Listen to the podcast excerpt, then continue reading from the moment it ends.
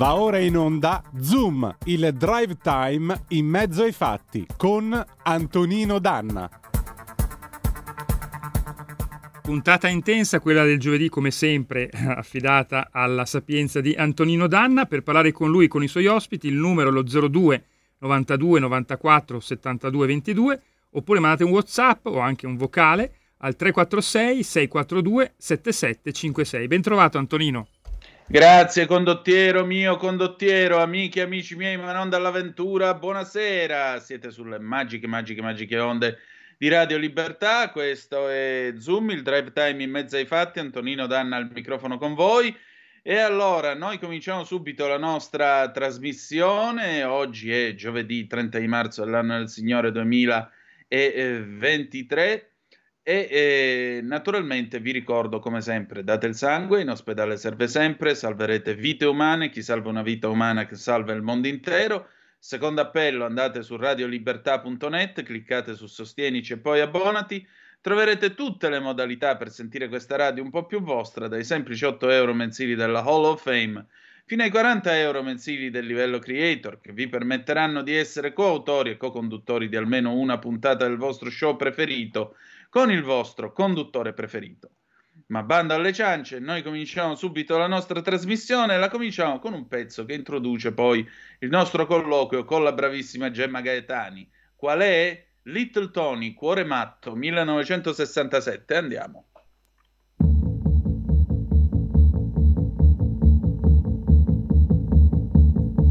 Un cuore matto che ti segue ancora e giorno e notte pensa solo a te. E non riesco a fargli mai capire che tu vuoi bene a un'altra e non a me. Un cuore matto, matto da legare, che crede ancora che tu pensi a me. Non è convinto che sei andata via, che m'hai lasciato e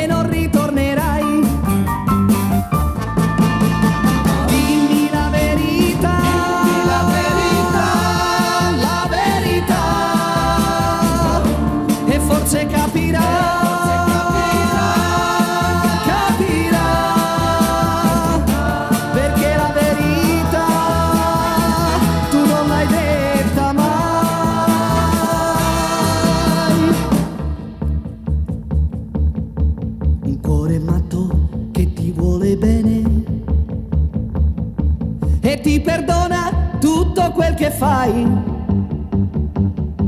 ma prima o poi tu sai che guarirà. Lo perderai, così lo perderai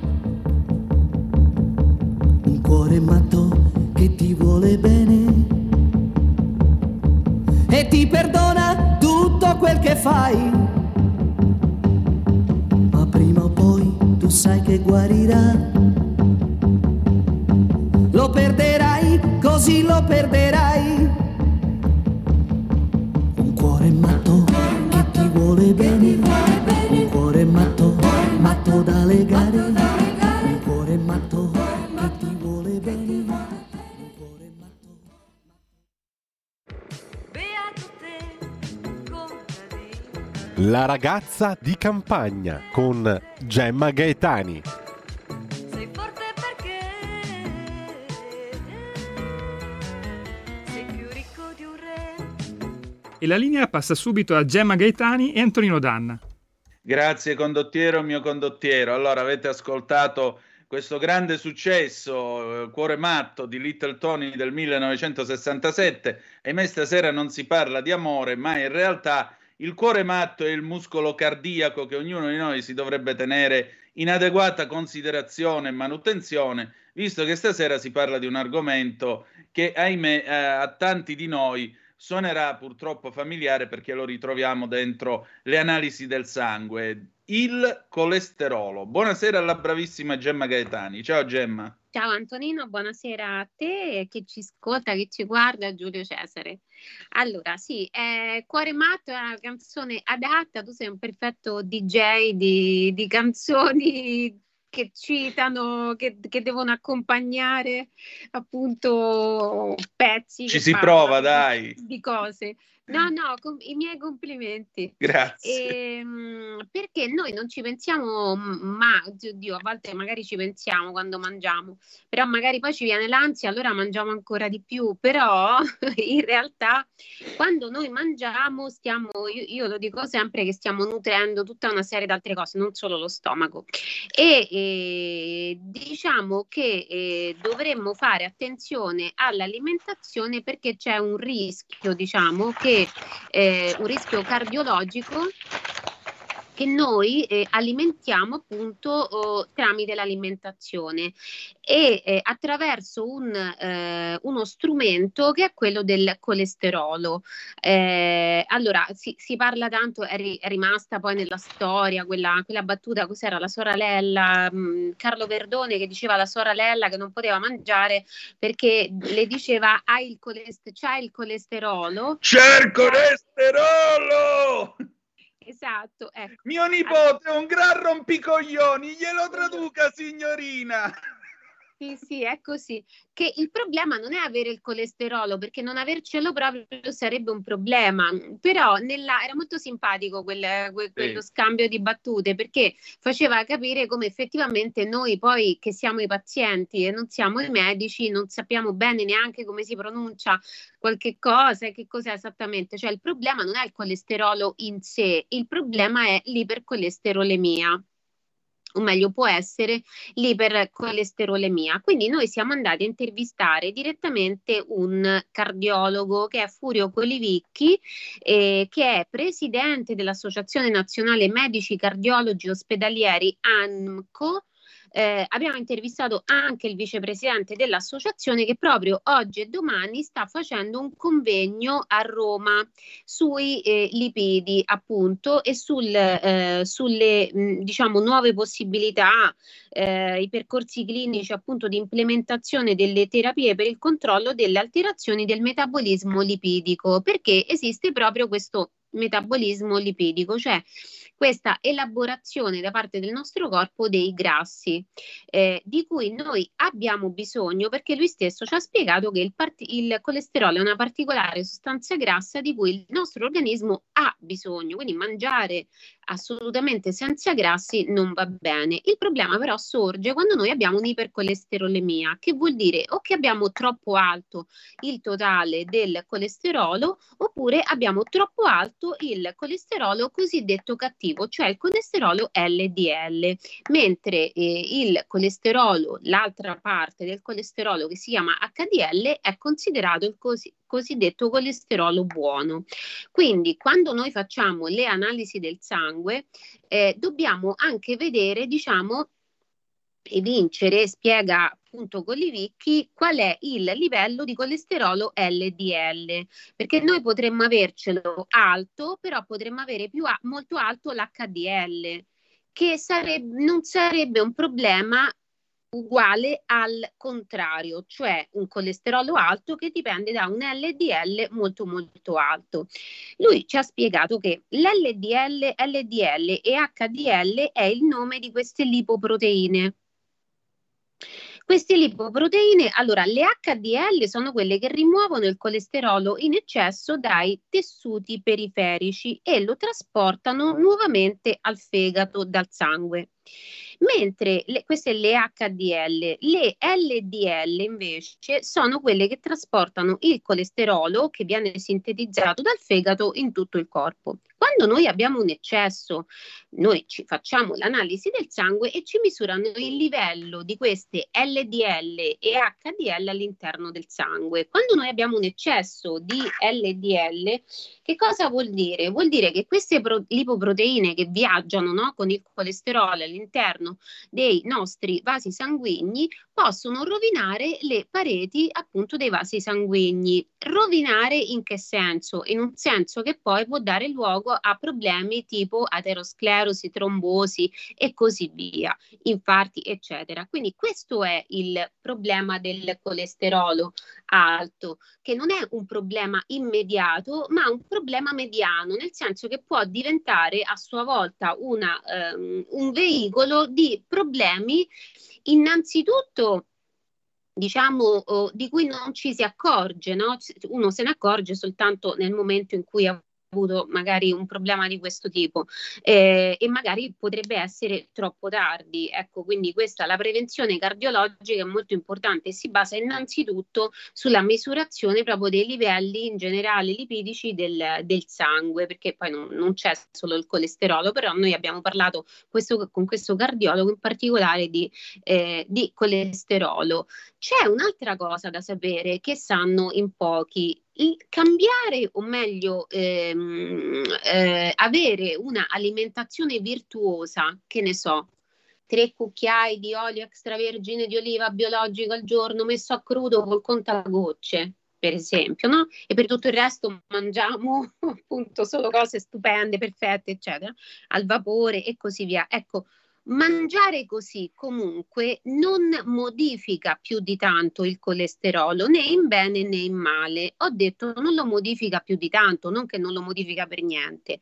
Cioè anche lui ci ha confermato che l'alimentazione influenza il colesterolo, i livelli di colesterolo per il 10-20%, ossia se io ho un colesterolo LDL alto e inizio a mangiare in maniera così virtuosa, posso farlo diminuire di massimo un 20%, però potrei avere problematiche che riguardano il colesterolo e sulle quali devo intervenire non con l'alimentazione perché non è sufficiente, ma attraverso altre abitudini che possono essere anche, allora ci ha spiegato per esempio lui che è molto importante evitare un eccesso di grassi animali, attenzione di grassi animali, quindi non di prodotti animali in, in toto.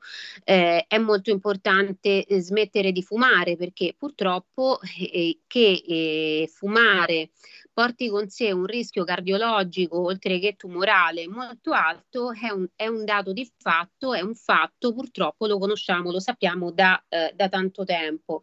Poi qui si apre diciamo una parentesi, ma magari io non fumo, però vivo in una città così inquinata che ha i polmoni più rovinati di quelli di un fumatore e qui eh, però diciamo che noi possiamo intervenire fino ad un certo punto, nel senso che non abbiamo modo di condizionare l'aria delle, delle nostre città. Eh. Ehm, e quindi è importante, ci ha spiegato appunto Colivicchi, intervenire in questo senso, ma anche con abitudini farmacologiche, ossia se la mia storia di ipercolesterolemia è una storia familiare, cioè io nasco già con una disfunzione che non mi fa funzionare bene il metabolismo dei lipidi all'interno appunto del mio corpo, perché mia madre è così, era così, mio padre era così e io avevo un'amica che aveva questo problema eh, da adolescente adolescenti, noi eravamo insieme alle superiori, lei aveva il colesterolo alto. E, e, c'era poco da fare con la dieta, oltretutto una persona sanissima, sportiva, sempre a dieta eh, e a un certo punto ci ha spiegato eh, Collivicchi che eh, in questi casi bisogna intervenire con i farmaci, esattamente come se io ho un problema di tiroide che non mi funziona bene, mi posso, verrò aiutata diciamo dalle, da parte dell'endocrinologo con un farmaco che mi fornisce quegli ormoni tiroidei o comunque mi, mi, fa gestire, mi permette di far funzionare la tiroide così come dovrebbe funzionare, quando invece naturalmente non mi funziona così. Quindi eh, diciamo che eh, è stata un'intervista molto interessante perché Io ho, ho notato una cosa, eh, non sapevo se dirlo, però lo voglio dire. Io a volte vado a leggere i commenti che le persone scrivono quando poi il giornale condivide i link di, di, Sì. questi, di questi articoli.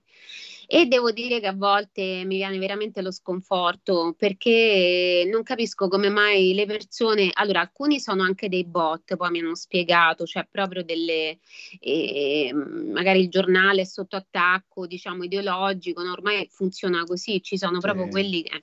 e va bene. Però ci sono alcuni che secondo me sono un pochino sono proprio così, sono proprio persone vere che sono proprio così, diciamo, mh, che semplificano un po' troppo le questioni. Allora, da una parte c'è assalire il medico in quanto tale, che è una cosa che non, non va benissimo, secondo me, perché resta comunque che un buon medico eh, ne sa più di noi per quello che riguarda, diciamo, il funzionamento del nostro organismo.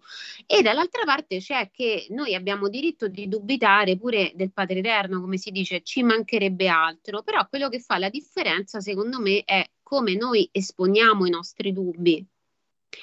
Allora, se io magari dico, eh, guarda, sono stata attenta all'alimentazione, sto prendendo perfino le statine, il colesterolo non mi si abbassa, forse c'è qualcosa che non conosciamo, che non sappiamo, neanche voi medici sapete, è un conto.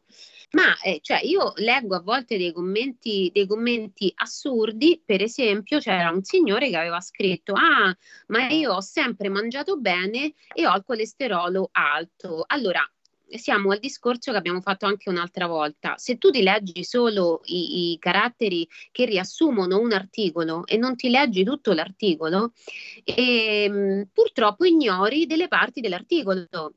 E, mm, e fai un esercizio, diciamo così, di eh, analisi di questo articolo che è eh, sballato perché analizzi il tweet di sintesi e dici una cosa che non avresti detto e non avresti pensato se avessi letto tutto l'articolo. Magari ti saresti pure potuto chiedere, ma non è che c'è una questione familiare che riguarda il mio metabolismo lipidico, adesso quasi quasi vado a sentire mia madre e mio padre se hanno uh, problemi di questo tipo. Quindi questo per dire che cioè, questo pezzo mi permette di fare pure una riflessione in generale sul rapporto con i medici che noi abbiamo sviluppato, diciamo, in maniera recentemente molto critica e credo che sia giusto perché noi abbiamo assistito effettivamente a dei comportamenti da parte di alcuni medici in occasione del Covid inqualificabili veramente inqualificabili. E su questo non c'è dubbio. Però facciamo attenzione a non estendere no, questa sfiducia oppure questa tendenza proprio a eh, sputare in faccia rabbiosamente alla gente tipo i così, gli istruttori che vedo che diciamo che i social network eh, amplificano un bel po' Ecco. Ma sai, Gemma, purtroppo ti suggerisco una pagina Facebook, l'italiano medio che si sente superiore all'italiano medio, e troverai tanti di, tante di quelle perle che, credimi, ti divertirai non poco. Purtroppo questo è l'italiano medio che causa questi anni di pandemia, questi anni in cui siamo rimasti chiusi tra le quattro mura virtuali dei social network, eh, tanti si sono convinti che il mondo in fondo è queste quattro mura virtuali e io sono in grado di discettare, di discutere di qualsiasi cosa. E non è così, non funziona così. E purtroppo questo modo di fare si riverbera anche nella realtà. Guarda il modo in cui trattano i giornalisti, guarda il modo in cui eh, trattano qualunque persona che provi a dire ragazzi, io però ho studiato questa cosa e subito no, ma io so che c'è questa cosa, no, ma io so che c'è quest'altra. Eh, ti dico una cosa, eh, quando è cominciata questa pandemia alla domanda ti fidi della scienza io avrei risposto sì senza battere ciglio. Oggi ti dico, dopo tre anni, sì, virgola, ma. Cioè non lo farei con eh, un approccio fideistico perché purtroppo è altrettanto vero che oltre all'italiano medio che si sente superiore all'italiano medio e quindi crede di sapere tutto dal semplice tweet eh, del tuo pezzo, quando invece dovrebbe avere la bontà di andarselo a leggere, eh, oltre a quello lì c'è stata anche la categoria dei medici, va detto, che non è stata assolutamente in grado di comunicare.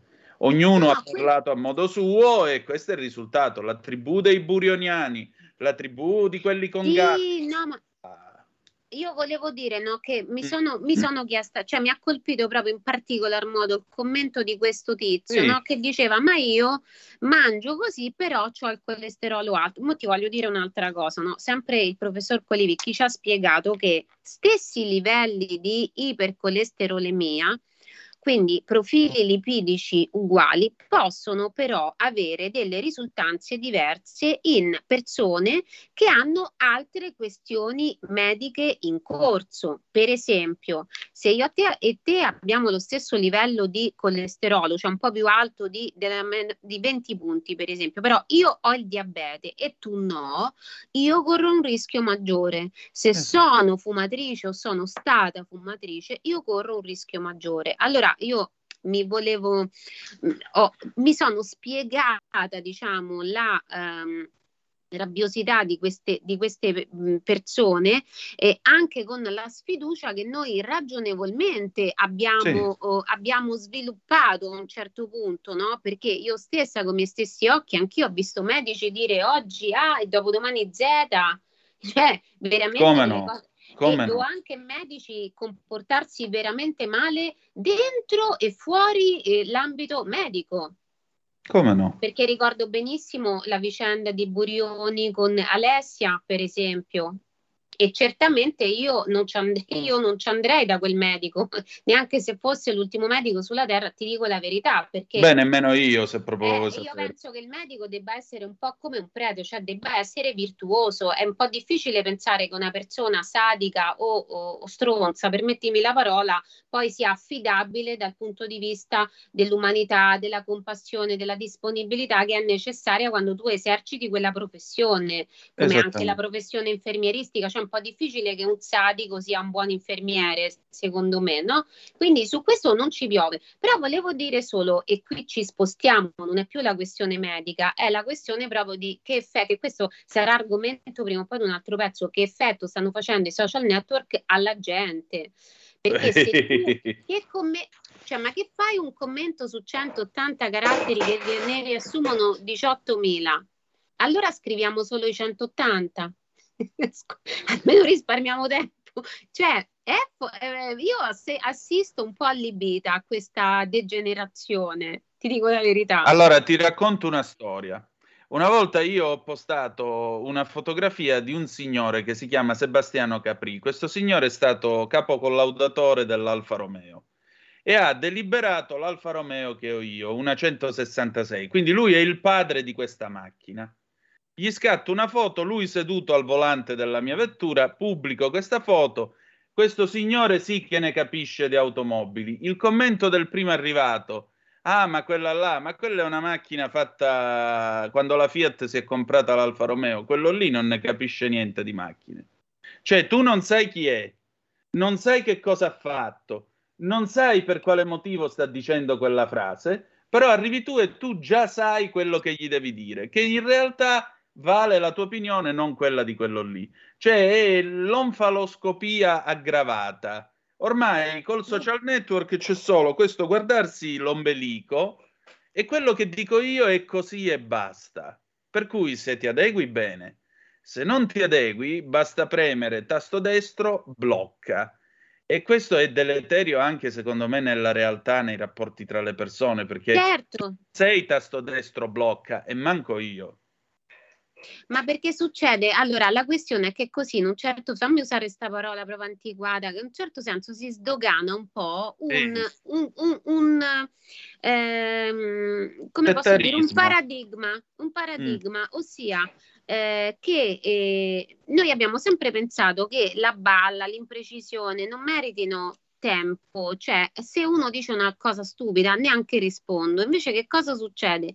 Che così facendo noi stiamo creando invece un paradigma diverso, ossia che più la cosa detta è stupida e più dobbiamo passare tempo ad analizzarla. Ma questo il problema è che non, non è che succede solo all'interno dei social network e non lo fanno solo persone che magari ignorano delle cose oppure hanno un ego tro- gonfio come non so che cosa, lo fanno questo, questo meccanismo lo usano anche professionisti che invece dovrebbero avere un atteggiamento diverso. Per esempio sto pensando sempre per rimanere in tema di cibo a questo Alberto Grandi che ha dichiarato che la pizza, prima che gli italiani emigrassero in America, faceva schifo. Ma io dico, allora, io non lo so se, se c'è qualcuno... Bocca che mia, si- taci. La mia bocca tace, guarda, perché davanti a un'idiozia simile io mi taccio. Però vedi, anche qua, cioè io non voglio fare quella che ora si metta a confliggere con questo qua, perché io continuo a pensare che ci sono delle affermazioni così assurde sulle quali noi non dobbiamo perdere tempo e dobbiamo invece cercare di veicolare eh, informazioni corrette, frutto di studio serio e non di eventuali opinioni, diciamo, che vogliono un po' attirare troppo l'attenzione in modo troppo, oh, troppo facile, secondo me, troppo, eh, troppo banale. Però è anche vero che eh, non, ci sono i livelli delle cose e sono importanti. Eh, allora, c'è una pizza che ha un primo contatto con l'America, ovvero che, vo- che cosa voglio dire? C'è la pizza che a un certo punto acquisisce il pomodoro e questo avviene perché il pomodoro arriva anche in Italia dalle Americhe, quindi con Cristoforo parliamo del 600, 500, 600, giusto? E questa Sì, è una signora. cosa. E questa è una cosa, tanto che Dumas dopo fa l'elenco dei tipi di pizza nel napoletano e c'è pure la pizza al pomodoro. Altra cosa è il napoletano che all'inizio del Novecento emigra in America, lì rimane, non è che poi ritorna da dove è emigrato con la pizza lavata nei panni, lavata nelle acque americane, no? la riporta in Italia, perché nel frattempo sia noi in Italia, sia gli americani in America o gli italo-americani in America, che sono una terza cosa, non sono né italiani migliori né americani migliori, sono una terza cosa ancora, no? Ognuno ha eh, radicalizzato, diciamo, le proprie pizze e quindi queste pizze sono sempre più diverse e non ha assolutamente senso eh, fare questo casino no, mh, che riguarda la storia che non esiste perché noi tipicamente rifiutiamo la pizza italo-americana perché vogliamo la pizza italiana. Esatto. Eh, quindi non ha senso uno che sostiene che è pure professore universitario e che sostiene questa cosa, io ti dico, avevo già letto, mi ero procurata il libro di questo qui, non, ave- avevo anche pensato di parlarne proprio a una gemma in cucina, poi ho detto no, perché secondo me quando uno è così... mh, è troppo strillata come, come tesi, come teorie. Tutte le tesi di questo signore sono così, secondo me non meritano attenzione. Non, non- non- non più di tanto, ma ti dico che anche in quel libro si parla di cose che secondo me sarebbero anche o potrebbero essere oggetto di denunce per diffamazione, perché non puoi affermare delle cose che sono palesemente false. Lui parla perfino di DOP che sono fatti con prodotti che non sono italiani. Ora il DOP non può avere la deroga, E beh, ce la può, chiaramente. ce la può avere l'IGP, ma non il DOP. Quindi se tu affermi delle cose del genere, No, cioè non lo puoi fare eh, a meno che non, tu non abbia delle prove, però in quel caso non devi scrivere il libro, no? E che facciamo, Pasolini? Io so, ma non ho le prove. Beh, vabbè, procurati le prove e vai in procura piuttosto che scrivere i Appunto. libri. Anche Eh, perché sì. se voi sapeste la fotografia che ho appena girato a Gemma Gaetani, sarà lei che andrà in procura alla fine di questa trasmissione. Quindi io vi saluto Io. perché è l'ultima puntata di Zoom. Sì, sì, ora, ora la, la facciamo anche mostrare in diretta perché è giusto che questo obbrobrio si veda, visto che hai citato gli italo-americani. Giulio Cesare, per cortesia, mostra questa foto. Ecco qua. Così è la volta buona che io vado in galera e la chiudiamo con questa trasmissione, dai. Ecco qua. Eh, mi scuso, però, visto che li hai citati, Non la vedo, dov'è? te l'ho mandata su WhatsApp nel mentre che Giulio Cesare la manda in onda. Ecco qua. Per cui voglio dire, eh, qualcuno dei nostri ascoltatori ha avuto anche il coraggio di dire che gli piaceva, però vabbè, io non sono responsabile per, le- per i crimini altrui, io rispondo dei miei. Comunque, eh, la Allora, pizza. io ho, ho- ho quest- eccola, eccola, cos'è? L'ananas che la sta scaricando. No, Gemma, è peggio, è una pizza margherita con sopra la besciamella, eh, i tortellini e il prosciutto. Ti chiedo scusa, ma... Ma mi sa, Antonino, che è panna, non è Eh, manco... panna, peggio Questi ancora. sono i famosi tortellini panna e prosciutto Eh. che già il bolognese ti- medio ti, ti picchia, Ecco, no? Schiaffati su una pizza. Quindi ancora Evviva. pe- ecco. E Lo te l'avevo so. detto che andavi a denunziarmi, quindi... E, e secondo, e vedi, secondo Grandi, questa sarebbe la prova del eh, miglioramento che la nostra pizza ha avuto passando, diciamo, Che no? conquista! Sì, infatti. No, vabbè, ma non... eh, Ora io era anche per essere, diciamo, un po', un po' leggeri perché... Sì, Per sorridere, perché secondo me non è neanche il caso di... Veramente ho visto che c'è chi prende molto sul serio queste affermazioni, ma non è il caso di farlo perché perdiamo, perdiamo soltanto tempo. Ora, io ripeto, la tradizione italo-americana esiste.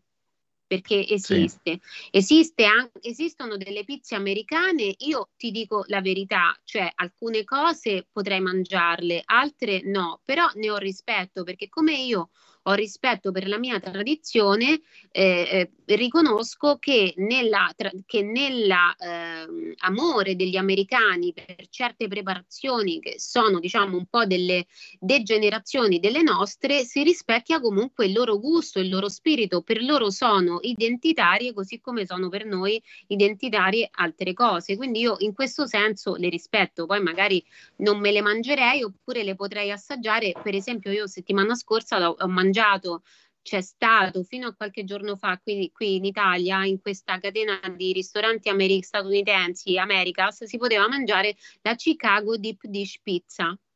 Cioè? che io ne ho parlato pure a una gemma in cucina, è un tipo di pizza che praticamente trasforma la pizza in una crostata. E questa è pure questa, eh, è, di- è- è- però questa è pu- pure lì è l'italo-americano che a un certo punto fa questa cosa, quindi c'è un po' di italianità, quindi pure lì. Questa pizza che cos'è? È praticamente un impasto molto croccante, schiacciato, no? Fatto probabilmente col mattarello, un po' come si fa la pizza romana, però è molto più alto della pizza romana e poi ci si fodera uno stampo come se fosse una crostata e poi all'interno ci metti una bella porzione di, di salsa di pomodoro e una bella porzione di mozzarella e poi loro ci aggiungono, tanto per non farsi mancare niente, la salsiccia e il salame piccante e tu ti mangi una pizza di quella ti viene altro che il colesterolo, cioè, ed è pesante da ogni punto di vista, eppure è la loro pizza, è, una, è la pizza più rinomata e più e identitaria a Chicago. Niente meno. Eh, Sì. Ti chiedo 30 secondi di tempo perché tra l'altro ho appena visto l'immagine di questa pizza e devo riavermi anch'io. 30 secondi di pausa e torniamo subito. Grazie Gemma. Stai ascoltando Radio Libertà, la tua voce libera, senza filtri né censure, la tua radio. E la linea torna subito a Gemma e a Antonino. Grazie. Allora, Gemma, senti, per concludere, ehm, due cose. Intanto c'è una bella, c'è una bella ricetta con eh, i gamberetti, se non sbaglio, per Sì. tenere sotto controllo il, come si dice, il colesterolo. Poi un'altra cosa, che cosa c'è di buono sabato a una Gemma in cucina? Perché a questo punto vogliamo l'anticipazione. Allora, io ho messo questa ricetta gamberetti e pistacchi in crosta vegetale proprio per tirare fuori un'altra questione che può riguardare l'alimentazione, e cioè non solo perché noi incameriamo colesterolo mangiando, perché gli alimenti po- possono contenere colesterolo. Questo è il caso, per esempio, dei gamberi. Eh, allora, questa ricetta però che cosa fa? Ha già con sé, ha diciamo tra virgolette, eh, naturalmente, ha il veleno ma ha pure l'antidoto, nel senso che questa ricetta ricetta prevede di cuocere questi gamberi eh, passandoli, pucciandoli dentro una granella di pistacchi. È risaputo che consumare 3, 4, 5 pistacchi al giorno aiuta ad abbassare i livelli di colesterolo cattivo, cioè LDL. Quindi se ti mangi i gamberi a secco è un conto, se ti mangi i gamberi con un pochino di pistacchi, diciamo che già smorzi, eh, smorzi un pochino quel colesterolo che portano con sé. Ok. Per quanto riguarda una gemma in cucina, invece lì dobbiamo proprio chiedere la deroga, nel senso che allora avre- avremmo continuiamo a parlare perché eh, eh, Federica Toselli ha aperto praticamente un vaso di Pandora, l'abbiamo dovuto chiudere in fretta perché io mi ero preparata all'altra parte di trasmissione. Però poi le ho chiesto se voleva finire di parlarci di sapone questo sabato e quindi facciamo così. Quindi la prima parte parliamo ancora di questioni che riguardano il sapone eh, e, e lei ci fa insomma la, la cortesia di, di stare con noi. Io sono molto contenta quando poi abbiamo ascoltatori così, così appassionati che ci raccontano cose che magari appunto noi non conosciamo. E, mm, e poi la seconda parte è una videoricetta strepitosa, Sì, strepitosa, quindi i cardiologi non ci scoccino perché è altro che colesterolo, è la crescia di Pasqua marchigiana. Ah, Una leccornia, una cosa fantastica, è una specie di panettone, ma mh, non ha proprio la forma del panettone e in più è salato. Comunque è un, un- un coso alto così, larga così, con una forma appunto leggermente eh, conica, eh, che ti dico solo che contiene mezzo chilo di farina, 200 grammi di, pe- di pecorino a tocchetti, onde poter assaporare questi tocchetti che si sciolgono, queste osi di gusto, l'ho chiamata io nella videoricetta, e si, si fa un pane, ci vogliono anche poi 200 grammi di parmigiano, di grana o di altro formaggio da grattugia, eh, quindi ci si possono mettere anche quelli lombardi, eh, quelli di cui abbiamo parlato le, le altre volte, e per esempio ci si può grattugiare il bagos e si, si ottiene questo pane squisitissimo che si mangia eh, in tutto il centro, centro Italia, ci si fa colazione a Pasqua, la colazione salata con questa specie di pane ricchissimo, saporitissimo, eh, affiancato a fette di salame, uova sode e altri formaggi. E siamo proprio, siccome è parente del casatiello napoletano sostanzialmente. Eh, è peggio. È di più perché no, ma lo- veramente perché il casatiello, bene o- il volume del casatiello è composto anche da affettati e Eh, eh, altri infatti qui formaggi che tu- mancano. Che tu inserisci, ma il casatiello è alto così, si usa lo stampo da ciambellone tipicamente, no? Infatti, Questo, questa è alta così, non so se, mi, se riesco a farmi mamma vedere. mia, sì, si È vede, si alta vede. tipo un 35 centimetri, non ho, de- ho detto apposta panettone. E Eh, poi i formaggi, i salumi e le uova sode che nel casatiello ci stanno, ce li devi aggiungere. Mm. Quindi diciamo, diciamo che d'altronde voglio dire, la Pasqua è un momento di risurrezione anche diciamo dal digiuno o comunque dalla eh, alimentazione morigerata che si deve avere durante la Quaresima. Esatto. Quindi almeno quel giorno, almeno alla colazione di Pasqua, oppure questa pizza, dico pizza in senso appunto medievale, nel senso che, che aveva nel Medioevo, quando pizza non significava ancora pizza capumarola in coppa, ma significava torta, torta salata, qualunque tipo di torta si chiamava così focaccia appunto molto alta. Questa pizza appunto di formaggio si usa anche come eh, pane del picnic di Pasquetta. E insomma, direi Certo, che poi, scompare nessuno, non ho mai sentito nessuno proporre la crescia di Pasqua tutto l'anno, proprio perché Eh effettivamente beh. è un po' impegnativa, è, è un po', però è buonissima. decisamente, Gemma, allora io ti ringrazio come ogni giovedì, che dire di più, noi ci ritroviamo giovedì santo, per- visto che siamo in tema, però voi la trovate sabato alle 11 qui su Radio Libertà e lunedì, come sempre, con salute e benessere sulle colonne della verità Gemma, grazie ancora una volta e ci ritroviamo tra 168 ore, va bene? Va bene, grazie a te Antonino, grazie a tutti, ciao Giulio Cesare. Ciao ciao. Ciao ciao ciao ciao.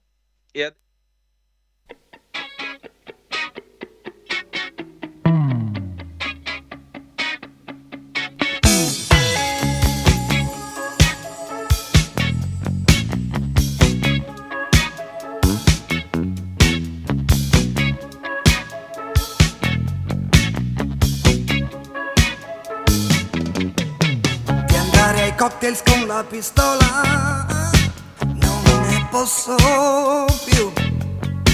Pina colada o coca cola non ne posso più.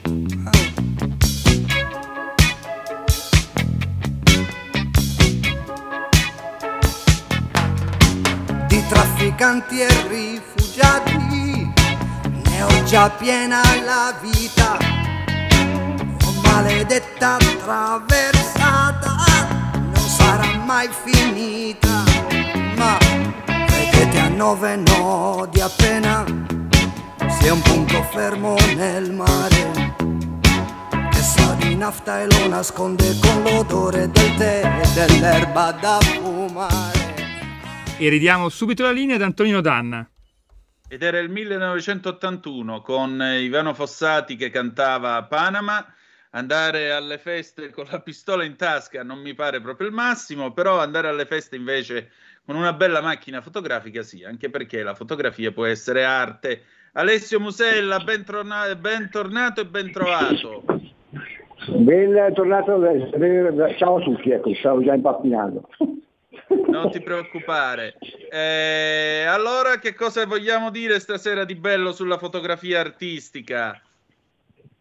Allora, l'altra volta siamo stati abbastanza pesanti, però devo dire che fino a un certo punto, perché poi non abbiamo fatto né nomi né cognomi e abbiamo- ci siamo limitati nel raccontare che cosa significa fare il fotografo oggi o, quando- o che cosa dovrebbe essere fare il fotografo oggi, che è diverso. Mm. Ehm, per cui possiamo riprendere, se vuoi, da, da dove avevamo finito, e cioè il fatto di chi si improvvisa fotografo, no? Come Certo. avevamo detto. Il che cosa significa? Per cui avevamo lasciato un po' da parte il discorso del reportage, hm? per cui ci eravamo un po' fermati nel parlare della tecnica, per cui di quanto fosse importante la tecnica eh, negli anni passati, per cui anche la camera oscura, no? Varie- il sapere, cioè per esempio il direttore della luce o comunque essere in grado di comprendere la luce era fondamentale. No? Eh, c'è stata una mostra eh, quest'estate molto bella curata da che- di cui avevamo anche già parlato che si chiamava I pittori della luce. No? Ovviamente a parte Sì. Caravaggio ce n'erano un sacco. Il concetto non è così distante no? quando si fanno delle fotografie soprattutto in studio. Perché? Perché nel momento in cui, per esempio Caravaggio in teoria disegnava sempre in studio, tra l'altro lui disegnava bu- in maniera buia e lasciava entrare dei, ehm, dei rigoli di luce eh, apposta, proprio perché lui non faceva altro che seguire eh, la luce naturale che permetteva lui di, eh, di- di- di- lui permetteva di far entrare nella stanza in cui dipingeva. E il concetto non è così lontano da chi dovrebbe in teoria eh, occuparsi di fotografia in studio. E qui ci deve essere mm, una forte preparazione e conoscenza della, della luce e di tutto quello che ne consegue in studio. Diverso invece Esatto. è quando, e tra l'altro anche questo significa avere uno studio, eh, lavorare in uno studio, ehm, comprare dei macchinari che comunque hanno un costo, perché ricordiamoci che spesso sono degli artisti, cioè degli artisti, dei fotografi che eh, vanno, a compla- vanno a comprare o vanno ad affittare i, i- i- i vari componenti per riuscire poi a lavorare al meglio, no? perché non è detto che tutti abbiano la disponibilità di avere il giusto oggettivo, di avere il giusto cavalletto, di avere la giusta luce e quant'altro. Per cui anche questo diventa poi problematico. Per quanto riguarda l'esterno invece si parla di obiettivi e poi si parla comunque del famoso colpo d'occhio, cioè eh, o avere la pazienza di riuscire a capire che foto vuoi fare con lo scorcio che vuoi. Poi dopo ci puoi lavorare sopra oggi mh, abbiamo chiuso la, la scorsa, scorsa, settimana parlando di Raimondo Rossi che paradossalmente, paradossalmente nel mondo del digitale eh, invece riceve un sacco di premi proprio perché fotografa e non corregge le foto. Fa, esatto. Eh, per cui è molto più veritiero. Si impegna meno nel senso che non è un virtuoso della luce del. Lui invece però ha uno scatto buono e comunque i suoi soggetti sono quelli che poi risultano più interessanti. Per cui anche quello è importante, perché comunque una buona fotografia accattivante è data sì dalla qualità dell'immagine, dalla, dalla irreperibilità, per cui dalla, eh, dalla rarità del, della fotografia che hai fatto, ma anche dai soggetti. Perché, perché, perché molti fotografi si esercitano con le modelle o comunque sono pronti a eh, lavorare a costo zero eh, per farsi il book, anche per farsi l'esperienza, ma anche per avere delle foto che poi abbiano un senso e che la gente poi le controlli e le guardi. Perché è inutile io per esempio quando suggerisco di lavorare a, quando gli artisti mi chiedono che consigli posso dare loro, no? Allora, il consiglio di un curatore è sempre relativo perché l'artista deve vivere della propria creatività. Io poi posso darti degli input, però non ti dirò mai di fare una cosa che non è nelle tue corde, no? L'abbiamo sempre detto quello. Però spesso e volentieri con diverse tecniche uno può riprodurre quelle che io chiamo sempre icons, per cui le icone ehm, classiche, per cui a partire da eh, classica del Novecento, se tu mi fai una Frida Kahlo, se tu mi fai eh, un, um, un, Andy Warhol, se tu mi fai Andy, uh, Marilyn Monroe, sono comunque soggetti che una volta che tu li hai disegnati hanno più facilità di essere venduti. Per cui anche, e nella fotografia è la stessa cosa. Abbiamo parlato di Aurelio Amendola la scorsa, uh, la scorsa um, settimana. Eh, le sue opere, le sue, le, sue, le sue, fotografie che ti ho detto che ho visto da, in Galleria Barbara Paci quando poi a Pietà Santa, che valevano 15.000 euro, non a caso riprevano um, Andy Warhol, perché c'erano un insieme di cose al di là della bellezza della fotografia che poteva esserci, okay? Però eh, lui che è famosissimo per eh, fotografare le statue le sculture, per cui con la luce giusta, con quelle opere lì hanno comunque un, uh, dice, una, un, un mercato differente da, una parte più arredo comunque più piazzabile, perché una bella um, fotografia di una statua famosa o di un dettaglio può fare la differenza, puoi piazzarla bene in qualche, in qualche situazione di arredo o comunque ti può piacere. Andy Warhol sicuramente ha più da raccontare, però anche in quel caso gli artisti, gli artisti e i fotografi dovrebbero continuare a cimentarsi in diverse situazioni. Ci sono infatti degli, degli fotografi che sono specializzati nel fotografare le opere d'arte eh, perché è una nicchia di mercato che però intanto fanno tanti cataloghi, uno, e per cui anche quello è un introito o comunque un bel catalogo fatto con delle belle foto fa la differenza rispetto a un amatoriale. E poi comunque sia l'arte viene anche raccontata attraverso chi la guarda e quindi scatti di chi la fa. Per cui ecco, questo è un consiglio che magari a molti fotografi do va bene il ritratto, va bene quello che volete, però se vi specializzate eh, con una qualità e con un taglio tutto mosso adesso fotografare le opere d'arte, vi assicuro che quello è un mercato che vi può dare molte soddisfazioni. Certo, certamente. Senti, ma mh, mm, diciamo così, eh, più o meno, quanto una fotografia può essere davvero arte? Perché anche qui torniamo, torniamo a chiedercelo. Quando una fotografia può essere arte? Guarda, sai, questa è una domanda che ci facciamo sempre, ce la siamo fatta anche la scorsa settimana. Cioè, una foto um, della pietà di Michelangelo è arte? È arte la pietà, ma non la foto. Allora, è, esatto, è arte la pietà e può diventare creatività nel momento in cui il fotografo ci mette del suo perché altrimenti anche la foto del famoso Gastel piuttosto che di Toscani eh, non avrebbero velleità di costare mh, 50.000 euro piuttosto che eh, chissà quanto, capito? Perché tutti dicono che ha fatto una foto, eh, dov'è il, il problema? Cioè, sono capace di farlo anch'io, no? la, la, classica cosa. Non si dice nell'arte, figurati nella fotografia. Okay? Per cui diventa arte nel momento in cui tu ci metti nel tuo e sei riuscito a far, eh, a far comprendere, comunque hai raccontato un'opera d'arte attraverso tuo, il tuo punto di vista e la tua creatività, o comunque hai raccontato lo dicevamo la stessa settimana, un momento hai fermato, no? perché la fotografia rispetto a tutto il resto ha questo grosso vantaggio, questo pregio, il fatto di poter eh, immortalare, no? immortalare l'attimo. Allora può diventare arte quello di raccontare un momento, come abbiamo detto la settimana scorsa. Ti ho anche detto che però in Italia le gallerie che si occupano prevalentemente di arte eh, non sono tante, perché comunque eh, l'Italia non è ancora pronta al collezionismo legato al mondo dell'arte, eh, proprio perché già facciamo fatica eh, sotto il punto di vista eh, degli artisti, anche quelli più blasonati eh, nella, nella, vendita, figurati eh, la galleria d'arte. Tra l'altro la galleria d'arte, il vantaggio, io ne conosco una ehm, di Milano, non faccio il nome perché non voglio, che comunque a differenza di uno che dice vabbè io in galleria metto delle fotografie che hanno un valore di un certo tipo perché eh, voglio guadagnare in una certa maniera, quello può andare bene fino a un certo punto, invece questa galleria qua che vende tantissimo, cosa fa?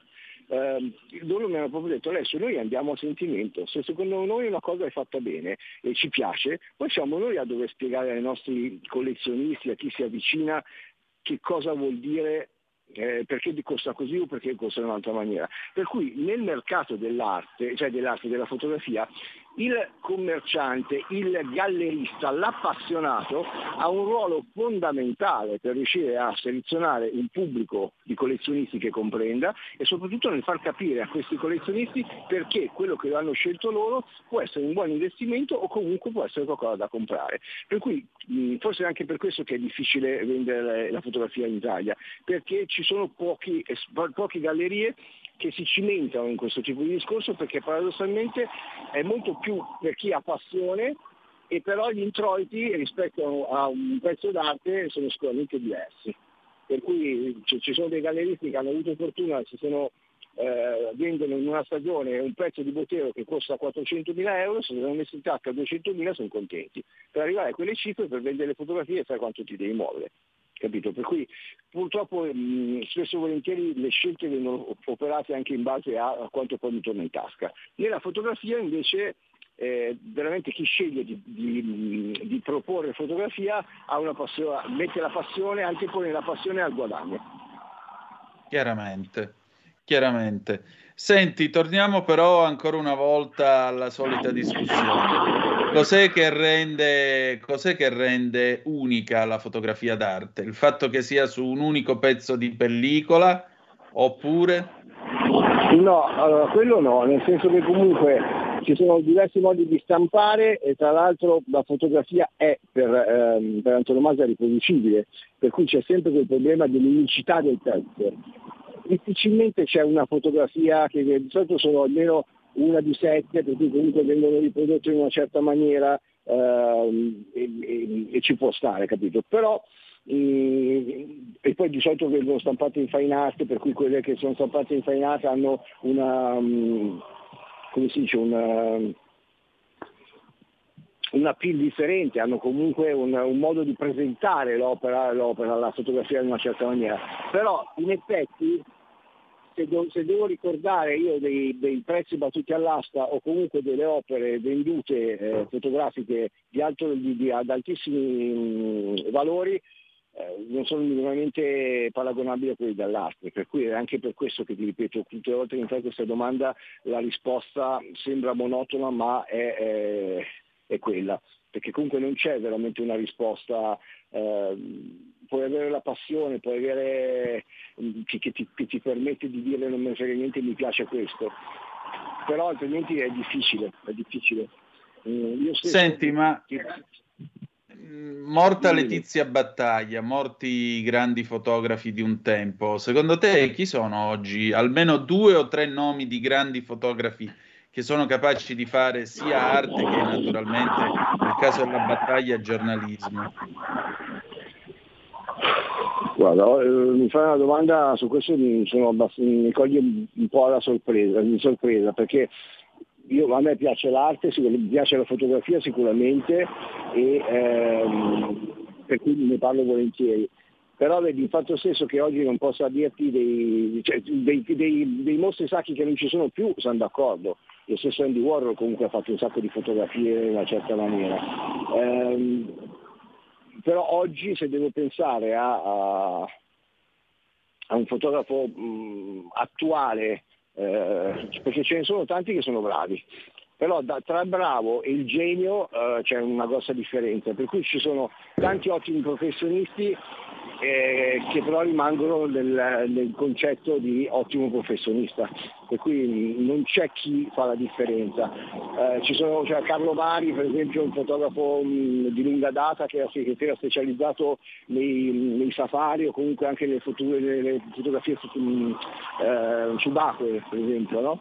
sotto il livello del mare. Ecco, se devo dirtene uno, adesso mi viene in mente, Uh, Milon Galon è un, uh, è un, giovane, um, uh, un, giovane, fotografo israeliano eh, molto timido che ho avuto la possibilità di conoscere per interposta persona quando ho fatto una mostra a Pietra Santa ho conosciuto sua madre, adesso devo andare anche a trovarli in Israele perché mi hanno chiamato per, un, per una collaborazione. Lui fotografa in piscina, nel senso che i suoi set sono in piscina. Per cui tutte le modelle, mm. tutte le persone che li fotografa devono andare sott'acqua e poi dopo giocano molto con i fiori, con quello che c'è in acqua però sono molto vere, sono tutte queste, mm, queste modelle qui, infatti le sue opere, le sue fotografie vengono vendute a cifre abbastanza interessanti, ma tutte le persone che si prestano, che magari sono anche modelle famosissime, lo fanno per il piacere di farlo perché è la prima volta che si sentono fotografate senza orpelli, nel senso che l'unica cosa che gli permettono di mettere è un po' di rossetto di quello che è eh, um, resistente all'acqua, perché altrimenti eh, quando si fotografi sotto l'acqua le labbra possono avere un colore che non è corretto. Allora, quella è l'unica cosa che c'è, però tu vedi delle, delle immagini eh, che sono eh, che sembrano veramente dei quadri, molto colorate. Ecco, allora se ti devo dire, eh, se dovessi scommettere sul eh, futuro, ehm, ti dico genio, comunque se dovessi consigliare che cosa comprare nel mondo della fotografia, mi sentirei di dirti questo ragazzo qua. Senti, invece, invece parliamo un attimo di tecnica siamo andati dalla, dalla, come si dice, dalla semplice pellicola alla Polaroid che usava Andy Warhol. Oggi abbiamo la macchina digitale con eh, Photoshop, tutti i filtri e così via. Eh, ma da tempo esistono i droni che hanno sia le telecamere che le macchine fotografiche. Secondo te questo può creare nuovi sbocchi nella fotografia artistica e di che genere? Cioè la fotografia allora, di paesaggio può essere arte? Allora, il drone devo dire che eh, da un, ti ricordi che per fare certe, mh, certe riprese aeree o prendevi l'elicottero, cioè era comunque un sì. casino farlo, cioè, non era la cosa più semplice del mondo. Adesso con i droni devo dire che se hai un minimo di dimestichezza e poi sai lavorare bene anche le immagini, vengono fuori viene fuori qualcosa di, di, speciale. L'ho visto da um, dei, un fotografo che spesso lavora con, anche con me, che adesso si è specializzato nei droni. Beh, il drone ti permette di avere una visuale che mai avresti potuto avere e lì posso dirti che la creatività di chi riesce a muoverlo è importante perché non tutti i video sono uguali. Uno dice vabbè esatto. un drone l'ho vista dall'alto, dall'alto, no, a quel punto vabbè, devi diventare un po' uno smanettone, come se fossi un adolescente davanti alla PlayStation, perché comunque per riuscire a manovrare bene un drone inevitabilmente devi essere abbastanza avvezzo al discorso tecnologico, e, eh, però vengono fuori dei prodotti che sono veramente eh, molto molto interessanti. E quello può diventare volendo un, un video d'arte, perché per esempio mi è capitato di vedere Milano dall'alto o se ti ricordi quando c'era il, quando c'è stato il, um, eh, il Covid, no? quel, quel, video che è diventato famosissimo quando quel ragazzo su una terrazza di Roma ha iniziato a suonare la musica di Morricone con la chitarra. Sì, sì, quello è stato leggendario. Eh, capisci? Allora quello per me può diventare arte, perché comunque eh, se lo ricordano tutti eh, c'è stata la scelta giusta, eh, la musica giusta, il periodo giusto, ehm, la, lo strumento giusto, perché comunque con una chitarra elettrica è riuscito a suonare uno dei capolavori della musica del Novecento, per cui se non sbaglio era dopo quella, mh, mm, adesso non mi ricordo il film, comunque una delle più famose. Ecco, in quel caso lì, vedi, c'è stato un connubio tra ha suonato il tema di Deborah da, come si chiama, da C'era una volta in America. Ecco che mi sono ricordato. Il chitarrista, quello che ha suonato durante il lockdown. Sì, che è un ragazzo giovane. Sì, sì, sì, esattamente, è eh. proprio lui. È un ragazzo di Roma. E ha suonato il esatto. tema di Deborah e poi nei giorni successivi ha fatto anche altri pezzi del repertorio italiano. Però ti chiedo 30 secondi di pausa e torniamo subito. Vai. La tua radio è ascoltabile anche con la televisione in digitale. Sul telecomando della televisione digitale o del tuo ricevitore digitale puoi scegliere se vedere la TV o ascoltare la radio. Risintonizza i canali radio e troverai anche Radio Libertà, canale 252. Ancora 5 minuti in compagnia di Alessio Musella, poi metteremo una bella canzone di Franco Battiato e poi l'ufficio cambi. E allora, Ale, eh, infatti a proposito di tecnica, se voi andate su YouTube potete trovare tranquillamente tutte le puntate dell'Italia vista dal cielo, che appunto questa serie è reportage sulle regioni d'Italia che nel 67 ha realizzato Folco Quilici per cui potete tranquillamente comparare le riprese dall'elicottero come si facevano allora e l'uso dei droni oggi, le possibilità che vengono aperte. Torniamo a noi, Ale. Ecco, per cui ti dico, anche per esempio uh, la performance, okay? la performance è mh, mm, una parte eh, legata all'arte molto importante, di cui appunto l'Abramovic è, si, definisce la nonna delle performance, lei si è definita così, ehm, ne abbiamo, l'abbiamo accennato anche la scorsa settimana, in effetti eh, una performance va vissuta ma non riesci poi a riprodurla. Allora in questo caso la capacità di filmare o di fotografare in quel caso diventa arte perché stai raccontando l'arte che altrimenti chi non è lì presente non poteva ehm, ricordare. Allora anche questo può essere una forma d'arte, il saper raccontare un episodio legato al mondo dell'arte per poi riuscire a riproporlo a persone che invece mm, non sono stati in grado di riuscire a vederlo. Allora lì sì, devi comunque giocare in una certa maniera, devi giocare eh, sapendo eh, lavorare in, certa, in, un certo modo. Per cui il miscuglio tra il, um, tra il video, tra la fotografia, perché adesso spesso volentieri anche negli eventi ci sono i fotografi e i videomaker una cosa che io ho sempre detto mh, mm, anche agli studenti quando mi capita di parlare nelle scuole è eh, oggi usate YouTube anche per andare a vedere dei video che fortunatamente possono raccontarvi attraverso le immagini come vivevano non il curatore, il critico che racconta, ma Basquiat, ma mm, Picasso, ma Dalì, ma um, Andy Warhol. No? Per cui perché anche lì quelli, quei video che sono su YouTube che parlano di loro, secondo me hanno una valenza artistica, perché permettono a chi per, per età o per, per la possibilità di, di conoscere personalmente queste persone qui, raccontano, hanno raccontato veramente che cosa hanno fatto, ma come si muovevano, cioè non, non parlo dei video didattici, perché quelli chi se ne frega. Ci sono dei bellissimi video che, racc- che, sono quasi amatoriali, che sono stati ripresi durante le feste, durante queste cose qua. Ecco, quello a suo modo secondo me ha una sua visione artistica. Mm, questo è di sicuro. Questo è interessante come prospettiva. E senti un po', Ale, ma mh, mm, diciamo così, eh, una bella mostra di fotografia di fotografia artistica, una di quelle che uno va, la guarda e dice qualcosa mi resta dentro. Ce ne puoi suggerire qualcuna?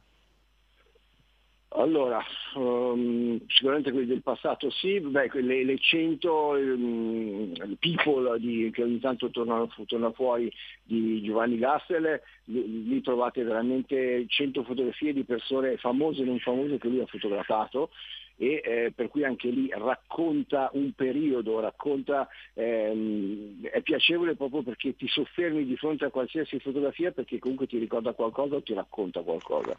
Miriam Born, che, mh, Bjorn, che, che è una, un'artista, una fotografa, era un'ex modella, eh, anche lei ha un suo modo particolare di fotografare, per cui lei ha fatto un libro eh, contro la violenza sulle donne dove eh, ha messo davanti all'obiettivo personaggi famosi fotografati in bianco e nero, anche quella che ogni tanto torna fuori come mostra perché purtroppo bisogna sempre parlare eh, della violenza sulle donne, mi piacerebbe che ci potesse smettere ma non si può, considerato che non cambia nulla.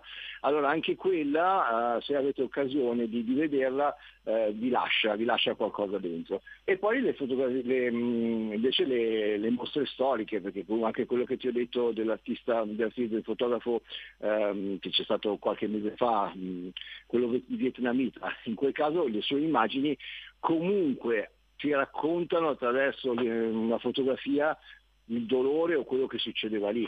E perché è importante, mm. a Milano è stato importante? Perché niente di meglio che avere il fotografo che ti racconta cosa c'è stato prima di quello scatto, cosa dopo, cosa capito. Per cui non, non, lascia spazio all'interpretazione, come spesso accade quando uno ti racconta Picasso o quando uno ti racconta sì. Leonardo da Vinci, che ci mette il suo, tanto loro non possono dire più niente.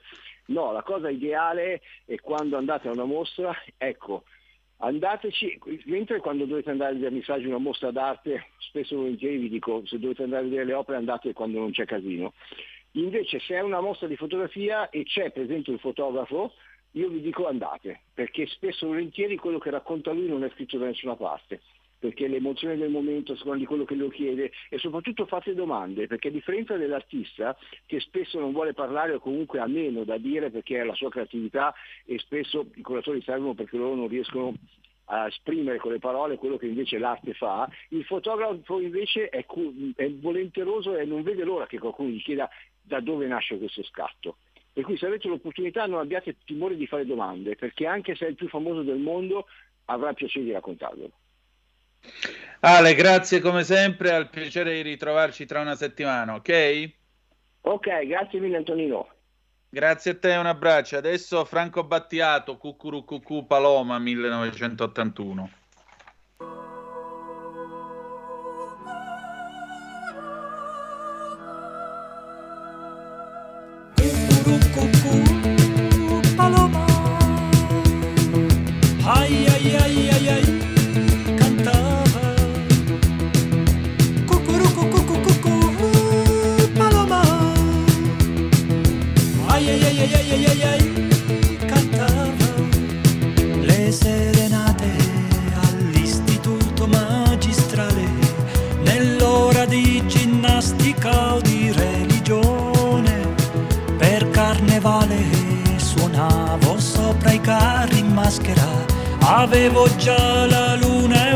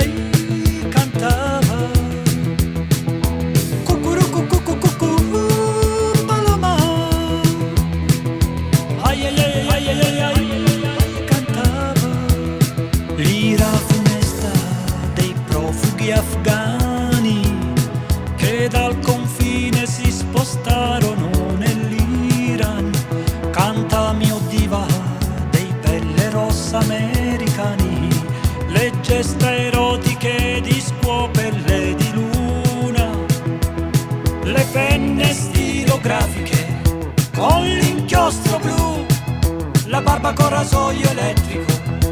Non la faccio più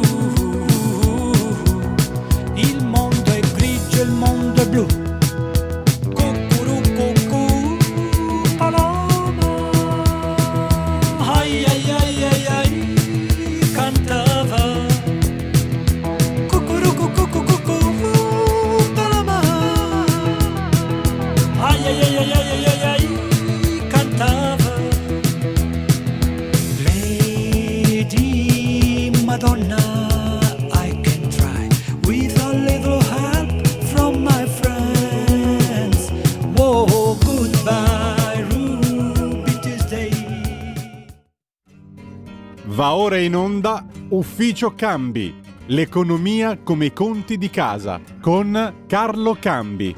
Andare, camminare, lavorare.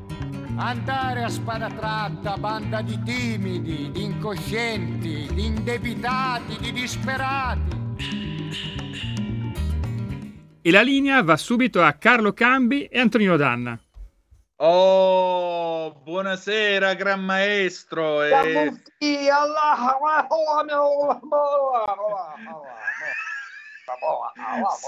alaikum. Eh, Verna Colliere è arrivato stamattina. Verna Colliere.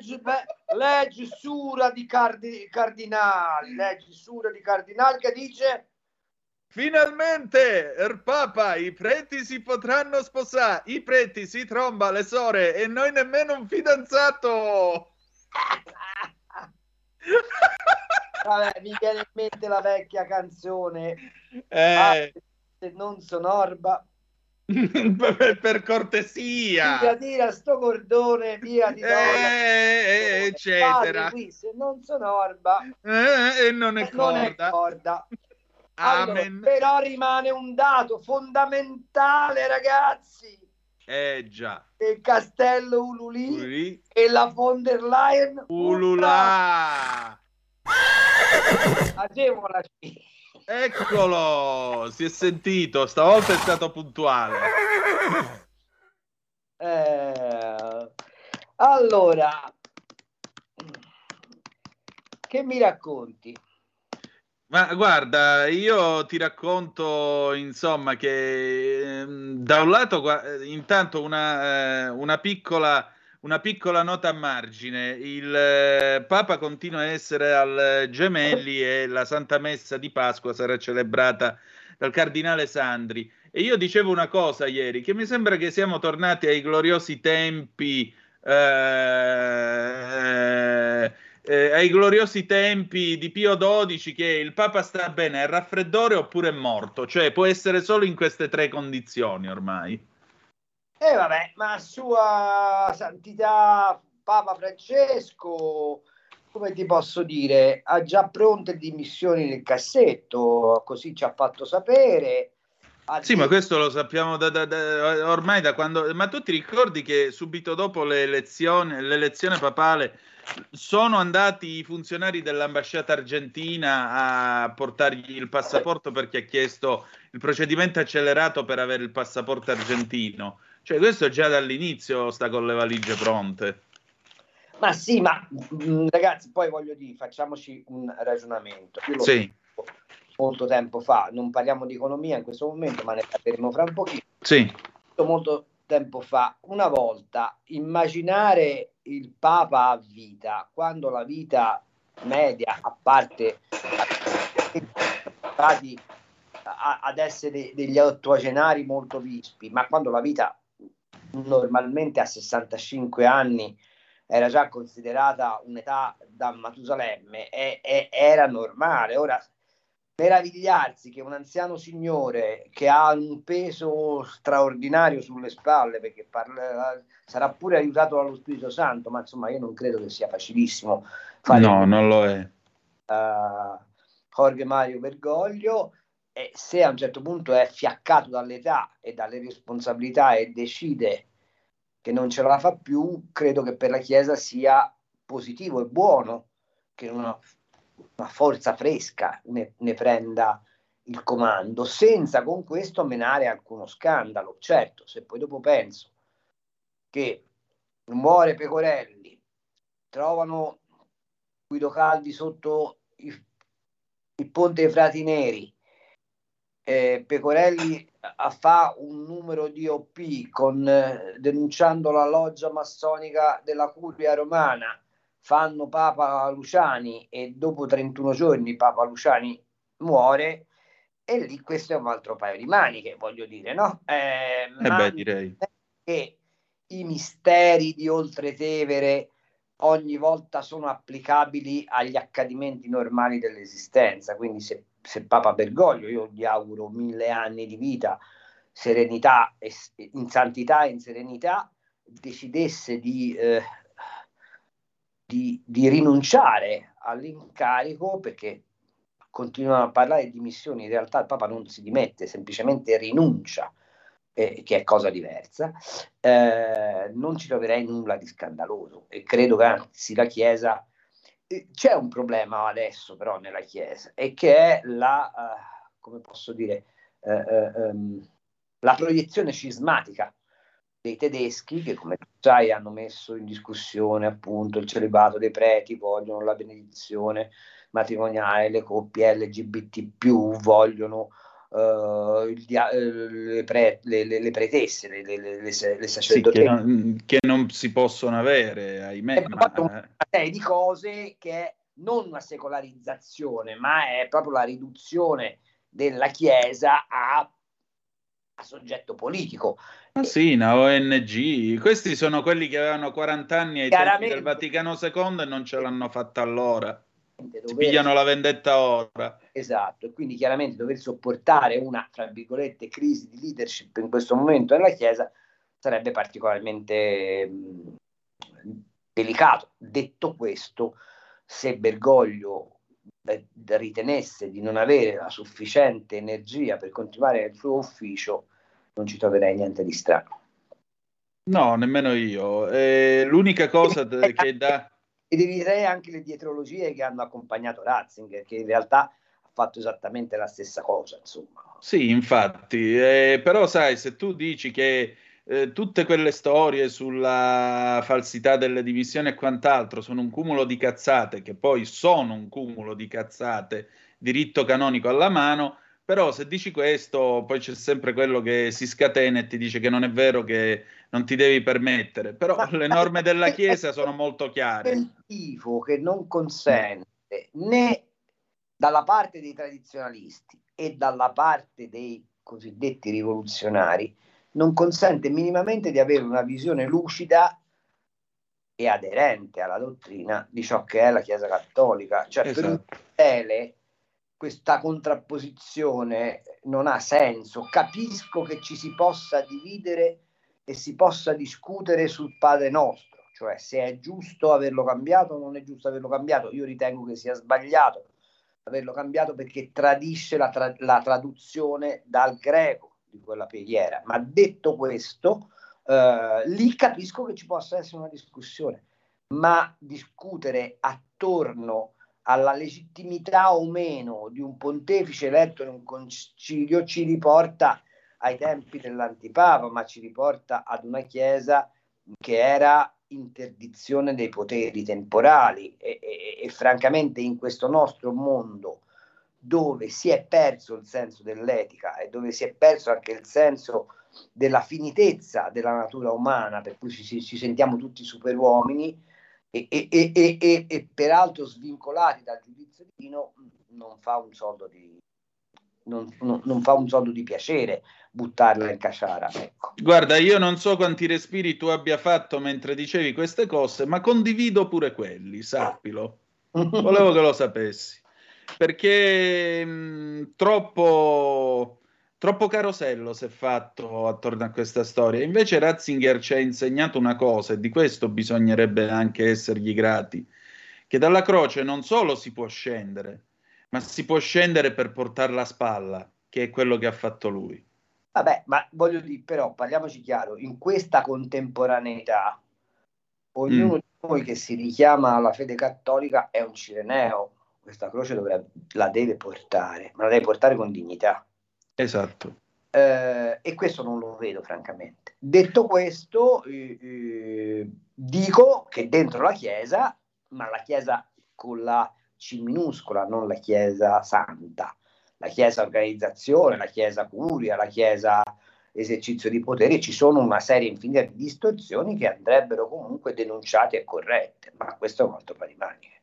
Beh, oggi pomeriggio si è dimesso padre Zollner, il eh, segretario lì della, congrega- della congregazione, della commissione per la tutela dei minori, dicendo che peraltro ci sono stati scontri sulla gestione della commissione e sulla scelta anche del personale che ne fa parte, mettendo in braghe di tela eh, O'Malley, l'arcivescovo di Boston, uno che era dato come papabile all'altro giro, O'Malley che peraltro ci è rimasto molto male. Zollner, il gesuita che se ne va sbattendo la porta in questo modo, per me è un colpo di scena niente male, devo dire la verità. Eh, no. voglio dire, e tutto questo dopo che emanano delle norme contro la pedofilia che sono eh, ridicole per un motivo molto semplice, non tanto per il fatto che ai vescovi vengono dati dei poteri di indagine, quello che vuoi. Però una cosa, in modo gesuitico, nell'articolo 20, nell'ultimo articolo, si dice che non, cioè, sostanzialmente non c'è l'obbligo di denuncia alla magistratura dello Stato, non c'è l'obbligo di denuncia alla polizia e questo è clamoroso, voglio dire, voi fate tutte queste norme, vi scrivono sui giornaloni che avete fatto i repulisti e poi però la norma fondamentale, la denuncia alla polizia, quella no. Cioè, quello è veramente l'assurdo. Beh, caro Tonino, Antonino, ci sarebbe da ragionare intorno a questa faccenda molto, molto, molto, molto. Eh, lo so, E- eh, lo so. perché, perché lì voglio dire, eh, allora c'è anche la faccenda del prete del, del vescovo scultore abusa- accusato di grandissimi abusi, che è stato prima sospeso a Divinis, poi è stato eh, reintegrato e, e- e tu sai che, come dire, il, il, ehm, la congregazione di Gesù eh, ha una sua logica completamente, eh, come posso dire, aliena da- da- dall'ortodossia della Chiesa e Bergoglio ogni tanto se lo ricorda di essere gesuita, quindi voglio dire, Esatto. Sai, eh, come mi diceva Giacomo Biffi quando io ero un giovane cronista e stavo, facevo il caporedattore di Repubblica a Bologna, il Cardinal Biffi una volta in un pranzo, fra l'altro meraviglioso, in Arcivescovado, mi disse, sa, quando sento parlare di papabili, di- mi fanno molto ridere, perché noi entriamo veramente lì dentro, guidati dallo Spirito Santo. E se tu pensi alla scelta, per esempio, di Karol Wojtyła,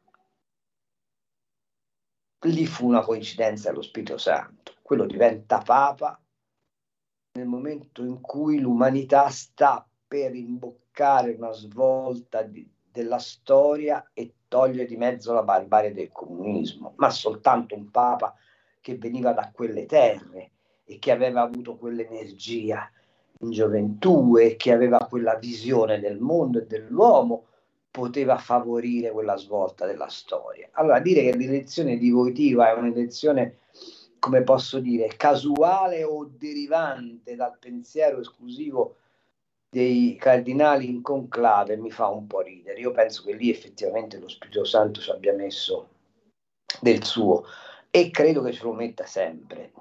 Lo credo anch'io, anche perché è rimasta famosa la, la storia che raccontò poi Andreotti di questo cardinale latinoamericano seduto accanto a Wojtyła che non, se- non capiva sto cognome e diceva ma chi è Ness e sto Botteglia, Botteglia. Poi alla fine dell'elezione Wojtyła si gira, lo guarda e gli dice ora lo sa chi è Bottiglia. Eh, però, però è altrettanto vero che un anno dopo la sua elezione, Carlo, fammi fare un attimo l'avvocato del diavolo. Un anno dopo l'elezione di Giovanni Paolo II in Vaticano girava questa barzelletta che probabilmente conosci pure tu. C'è Wojtyła che sta parlando con Dio e allora gli dice: Sei contento che ho riaffermato la tradizione? Sì. Sei contento che in qualche modo sto affermando la teologia della liberazione? Sì. Sei contento che ho dato una correzione in senso conservatore al Concilio Vaticano II? Sì. Ci sarà un altro Papa polacco? No. Però ci farebbe tanto comodo era un papa polacco. Eh, sto ma- pensando anch'io. un altro paio di maniche. Eh, e Pensando questo ci anch'io. porta- E questo ci porta negli ultimi dieci minuti di trasmissione verso, Mm. verso le incombenze di, di- di adesso. Io Sì. sono rimasto molto colpito, lo dico agli amici ascoltatori di Radio Libertà e alle amiche ascoltatrici di Radio Libertà in primis. Guardate che la guerra di Ucraina finirà così. Mm. Xi Jinping convince eh, Putin a ritirarsi, fa un'OPA sulla, sull'Ucraina e si porta a casa le terre rare e il grano ucraino. Zelensky salva la faccia e noi occidentali abbiamo ottenuto lo straordinario risultato di consegnare la Russia e l'Ucraina in mano. Se volete ve lo metto per iscritto, poi facciamo come si faceva con le buste una volta, a, a, a, guerra finita si apre le buste, ok? No, ma Carlo, guarda, è la stessa cosa più o meno che ha detto Lilin stamattina parlando con eh, Giulio Cainarca. Non lo so, Lilin, ma che stimo moltissimo peraltro. Eh, però questa è quella, la verità, è, è, la, è, la, von der Leyen. Giulio Cesare, eh, agevolaci per favore. Eh, questo, è cavallo, questo, è il cavallo, di Viale Mazzini e la RAI. Ecco. Eh, la von der Leyen. E la von der Leyen che, oggi, che va con Macron a baciare la pantofola a Xi Jinping dicendo vado là e gliene dico quattro, mi fa schiantare da ridere. Siamo di fronte al disfacimento dell'Europa, purtroppo noi ne stiamo pagando però ancora delle conseguenze insopportabili per un paese normale. Perché? Uno, ci stanno facendo la guerra su tutto, sulle auto, sugli alimentari, su, su tutto quello che è possibile fare la guerra, ci fanno la guerra. Ci stanno facendo sputare sangue sul PNRR, ci faranno sputare sangue sul, um, sul patto di stabilità, ci fanno sputare sangue, vabbè l'abbiamo sappiamo sulle case verdi, ci fanno sputare sangue, ci faranno sputare sangue per lungo periodo con i tassi di interesse. Mm. E questo consentendo alla Germania di salvare Deutsche Bank, quindi di non essere messa in discussione, e sostanzialmente dimostrando che l'Unione Europea è una cosa sola, è l'interesse primo della Germania e dei paesi che stanno a cuore alla Germania. Noi non siamo evidentemente tra questi. Allora, delle due l'una, o il governo italiano prende eh, la forza e il vigore di andare in Europa dicendo una cosa molto semplice, o così o facciamo saltare il banco, oppure noi siamo un paese destinati, destinato a diventare una provincia dell'impero, perché non c'è in questo momento una possibilità che sia una di sfuggire a questo affondamento del, dell'Europa eh, che si sta eh, avviando come il Titanic eh, verso il, l'iceberg dello scontro eh, USA-Cina senza avere una sua minima possibilità di intervento, perché ragazzi, eh, parliamoci chiaro, quando Xi Jinping parla del mondo multipolare e utilizza toni del tipo ci dobbiamo difendere, dobbiamo essere pronti a, evidentemente ha nella testa il fatto che la globalizzazione è finita e che adesso eh, sul ring ci sono i due pesi massimi e dei due pesi massimi ne resterà uno solo e da quel che si capisce Xi Jinping ha proprio l'intenzione di essere lui quello che rimane in piedi. E già che ci siamo, io ho l'impressione che dopo Kiev tocca a Taiwan. Beh, è sicuro che tocchi a Taiwan è sicuro anche perché loro l'hanno detto, hanno detto entro il 2049 che è l'anno eh, del centenario. Eh, mh, cos'è il, il, il, il, centenario della Repubblica Cinese, della Repubblica Cinese eh, taiwanese, eh, quelli devono tornare a casa e questo e quello faranno. Oltretutto hanno una serie infinita di motivi economici per farlo, eh, come, come, è successo a Singapore, come è successo a Hong Kong. E, e i motivi economici sono i semiconduttori, sono l'industria elettronica, eccetera, eccetera, eccetera, tutte cose che sappiamo perfettamente. Però in tutta questa cosa qua, noi facciamo la figura dei comprimari, come no, comprimari, facciamo la figura di Cenerentola come Europa e noi italiani dentro l'Europa siamo quelli più massacrati. Non si può andare avanti in questa maniera. Ecco, quindi a maggior ragione ci vuole un governo e ci vuole una compagine europea che pestino i pugni sul tavolo, eh. tanto per cominciare. Ah, Ma io aggiungerei un'altra cosa. Non sarebbe ora di andare a occuparci noi dell'Africa in maniera seria facendo no, business? Sono assolutamente d'accordo con te l'Italia dovrebbe costruire un'intesa transmediterranea esatto. piuttosto che guardare a Bruxelles, cominciare a guardare a Cairo. O io dico Cairo non la piglio come... Sì, sì, sì. Chiamiamola comunità economica mediterranea. Comunità economica mediterranea, non ti dimenticare... Con Israele pure dentro. Della DC, Eh, il presidio mediterraneo dell'Italia era la prima preoccupazione di politica estera. È vero che c'era il muro di Berlino e che quindi non ci si doveva preoccupare perché c'era l'ombrello, bla bla bla. però l'Italia ha arretrato con i governi del PD in maniera forsennata, governi prima dell'Ulivo e poi del PD, dalla sua funzione di, eh, eh, come posso dire, primus inter pares dentro il Mediterraneo. E se l'Italia perde il riferimento mediterraneo, ovviamente rispetto all'Europa del Nord è un nano, perché è vero che noi abbiamo una serie infinita di eh, attu al nostro arco, ma è anche vero che in questo frattempo abbiamo perso gran parte della nostra industria. Se tu oggi vai a vedere com'è composta l'economia del paese, ti rendi conto che è un'economia che è composta in larghissima parte solo di piccole e medie imprese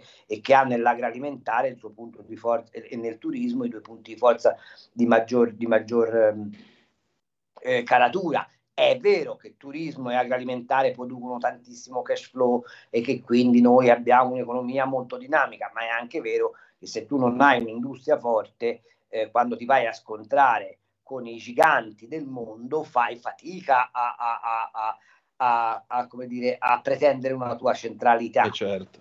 Se invece questa centralità la acquisisci con una tessitura geopolitica di un'area strategica del mondo, non ci dimentichiamo che comunque dal Mediterraneo passano le merci del, del rapporto su, est, no? Eh, est e ovest, non ci dimentichiamo che la, l'Africa è l'unica zona del mondo a potenziale di sviluppo enorme, pensate, l'ho scritto mille volte, lo ripeto, l'Africa ha il 35% delle terre fertili e produce appena il 18% di ciò che serve nel mondo. Quindi voi immaginate se applicassimo il criterio di produttività della nostra agricoltura, ne prendo una su tutte, eh, eh, alla, all'Africa che cosa significherebbe?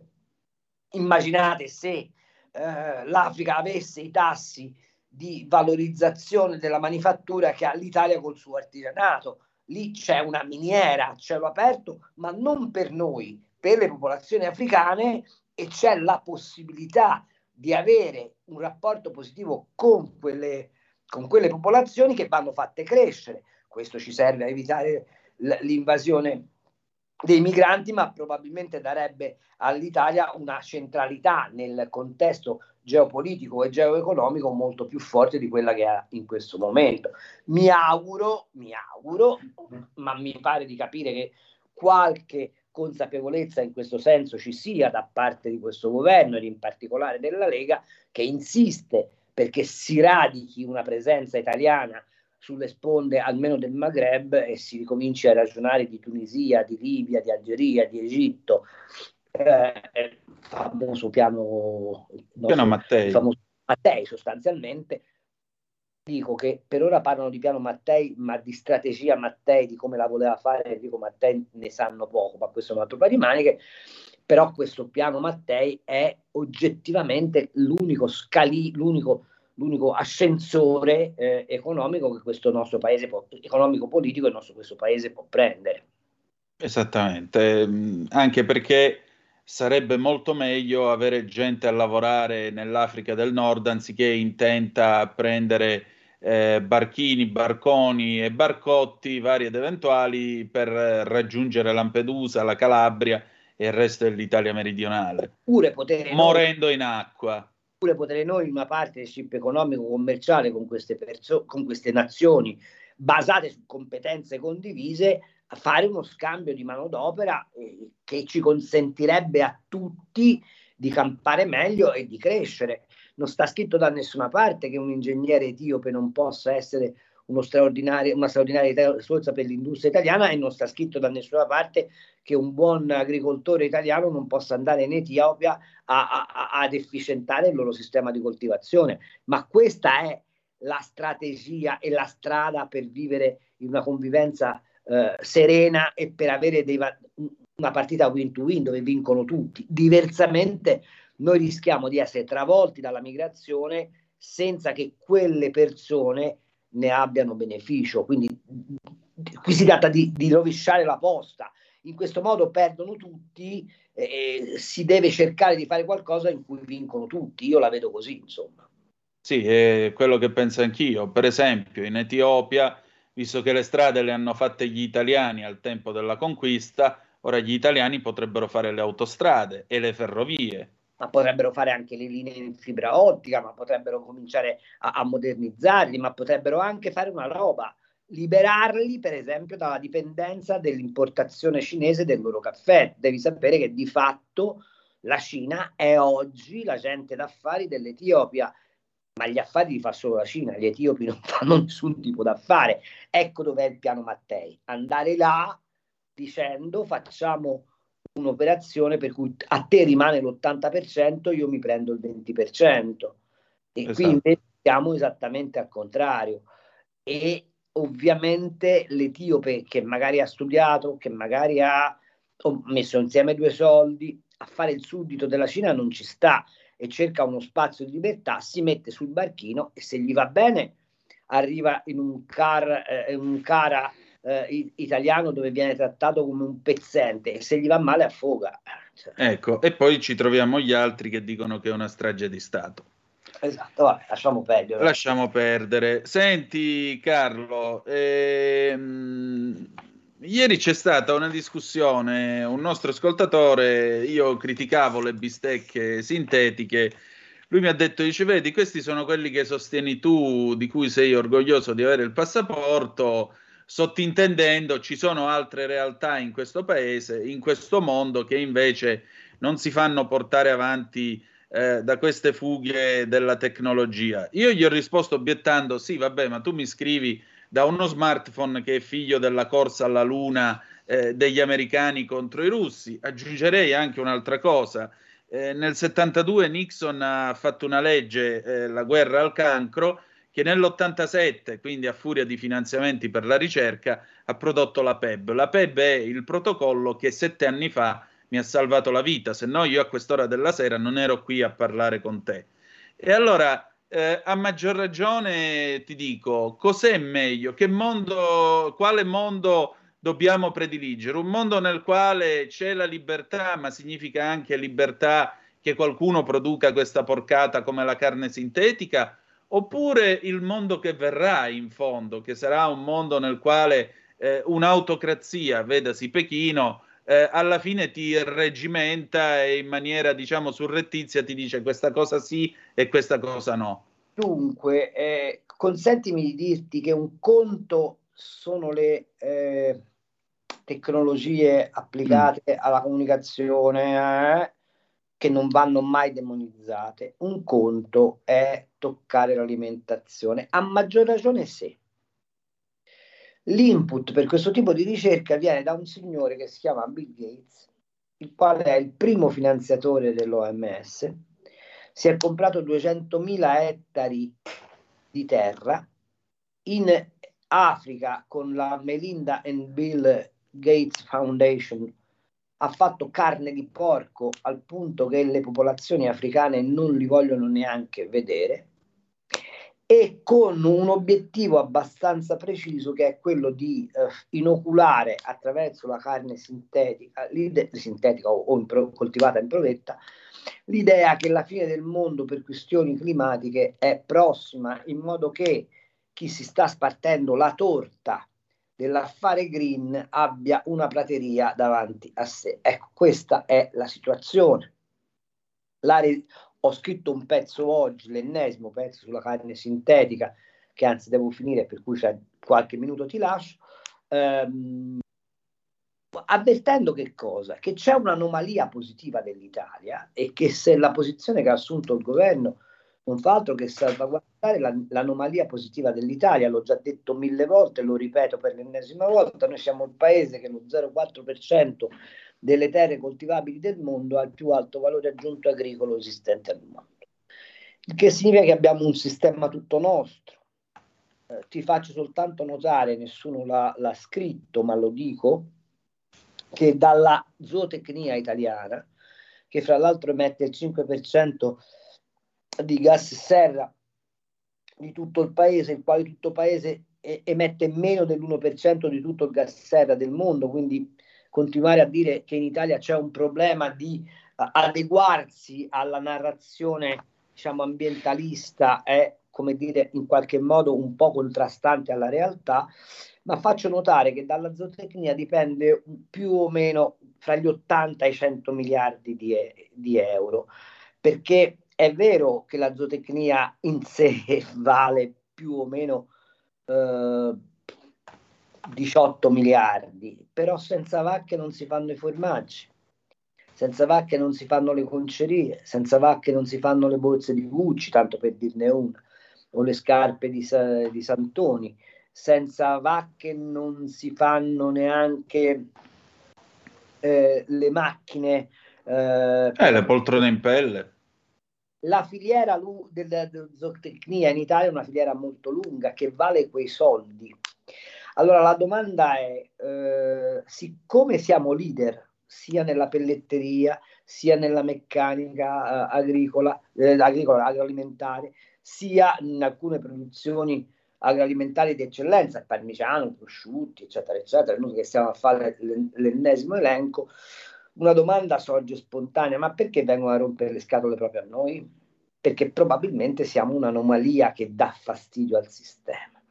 Allora, non è un problema di dire no alla ricerca scientifica, un problema è di dire no alla ricerca scientifica quando questa impatta su una realtà consolidata e mette a rischio i valori del paese. Faccio osservare. E su questo direi che siamo ampiamente d'accordo. Faccio semplicemente osservare che Elon Musk 48 ore fa ha detto sull'intelligenza sì. artificiale fermiamoci e, e, cerchiamo di capire cosa stiamo facendo.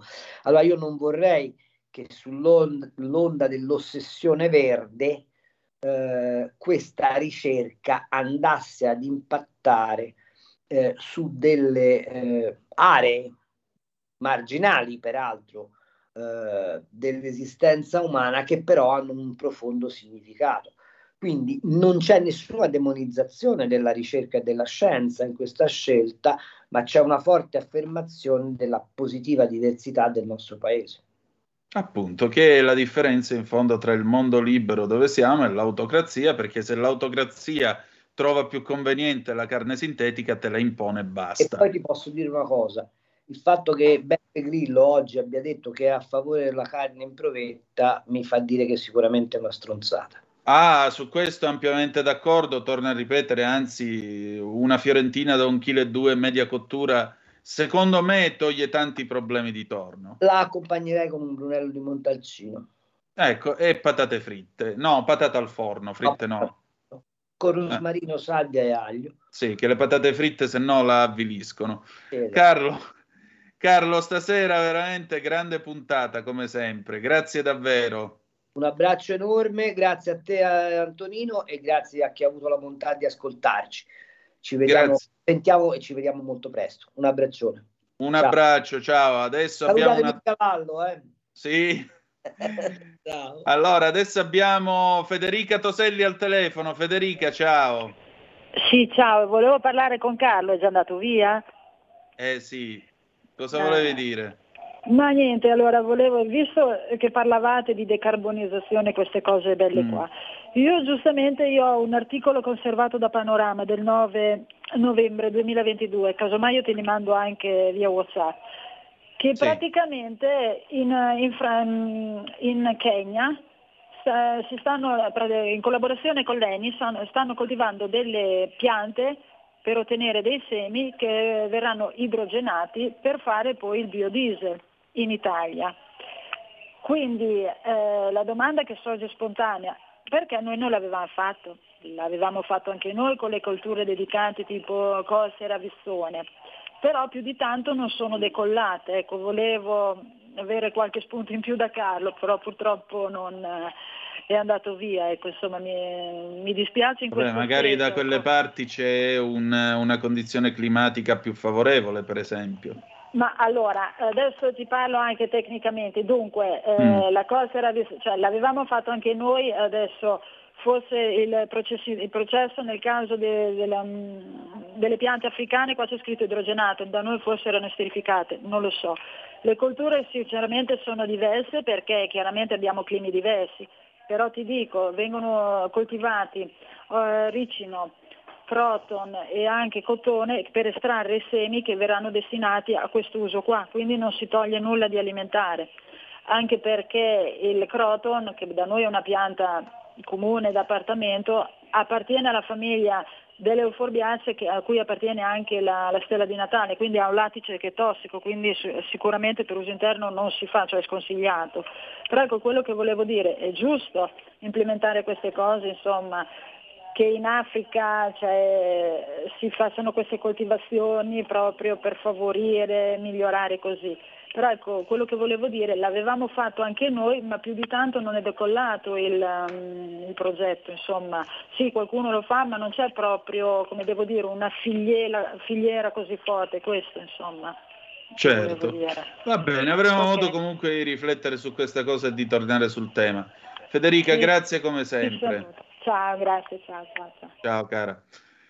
Allora, noi adesso chiudiamo, andiamo con eh, Laura Cavandoli per eh, Qui Parlamento e poi ci saluteremo con una bella canzone scelta da Erika, Mojo Lady Hear Me Tonight del 2000.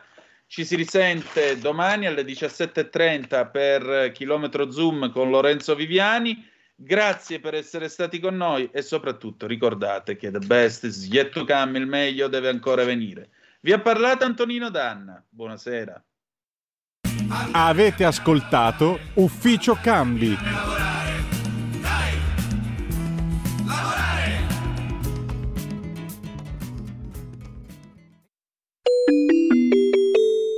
Qui Parlamento. Ha chiesto di intervenire l'onorevole Cavandoli, ne ha facoltà. Sì, grazie Presidente, onorevoli colleghi, signor Sottosegretario. Innanzitutto desidero manifestare un po' di soddisfazione per questo dibattito che segue le tante approfondite riflessioni che ci sono state a margine della sede referente in Commissione Finanze, nonché le proficue e continue interlocuzioni con il Governo nelle ultime settimane. Però, prima di interrogarsi sugli effetti di un istituto che, diciamoci la verità, è stato normato in modo disordinato e senza alcuna organicità, vorrei fare alcune considerazioni sul contesto emergenziale derivante dall'applicazione di questo istituto che il Governo si è dovuto trovare e si è trovato ad affrontare. Nessuno di noi ha mai messo in dubbio che le agevolazioni edilizie abbiano rappresentato una spinta per l'economia del Paese, soprattutto dopo la grave crisi eh, pandemica, economica derivata dalla pandemia. Però concorderete che l'impianto normativo del super bonus ha espletato i suoi effetti positivi solo nel breve, brevissimo periodo, sia in termini di crescita economica che soprattutto di sostenibilità.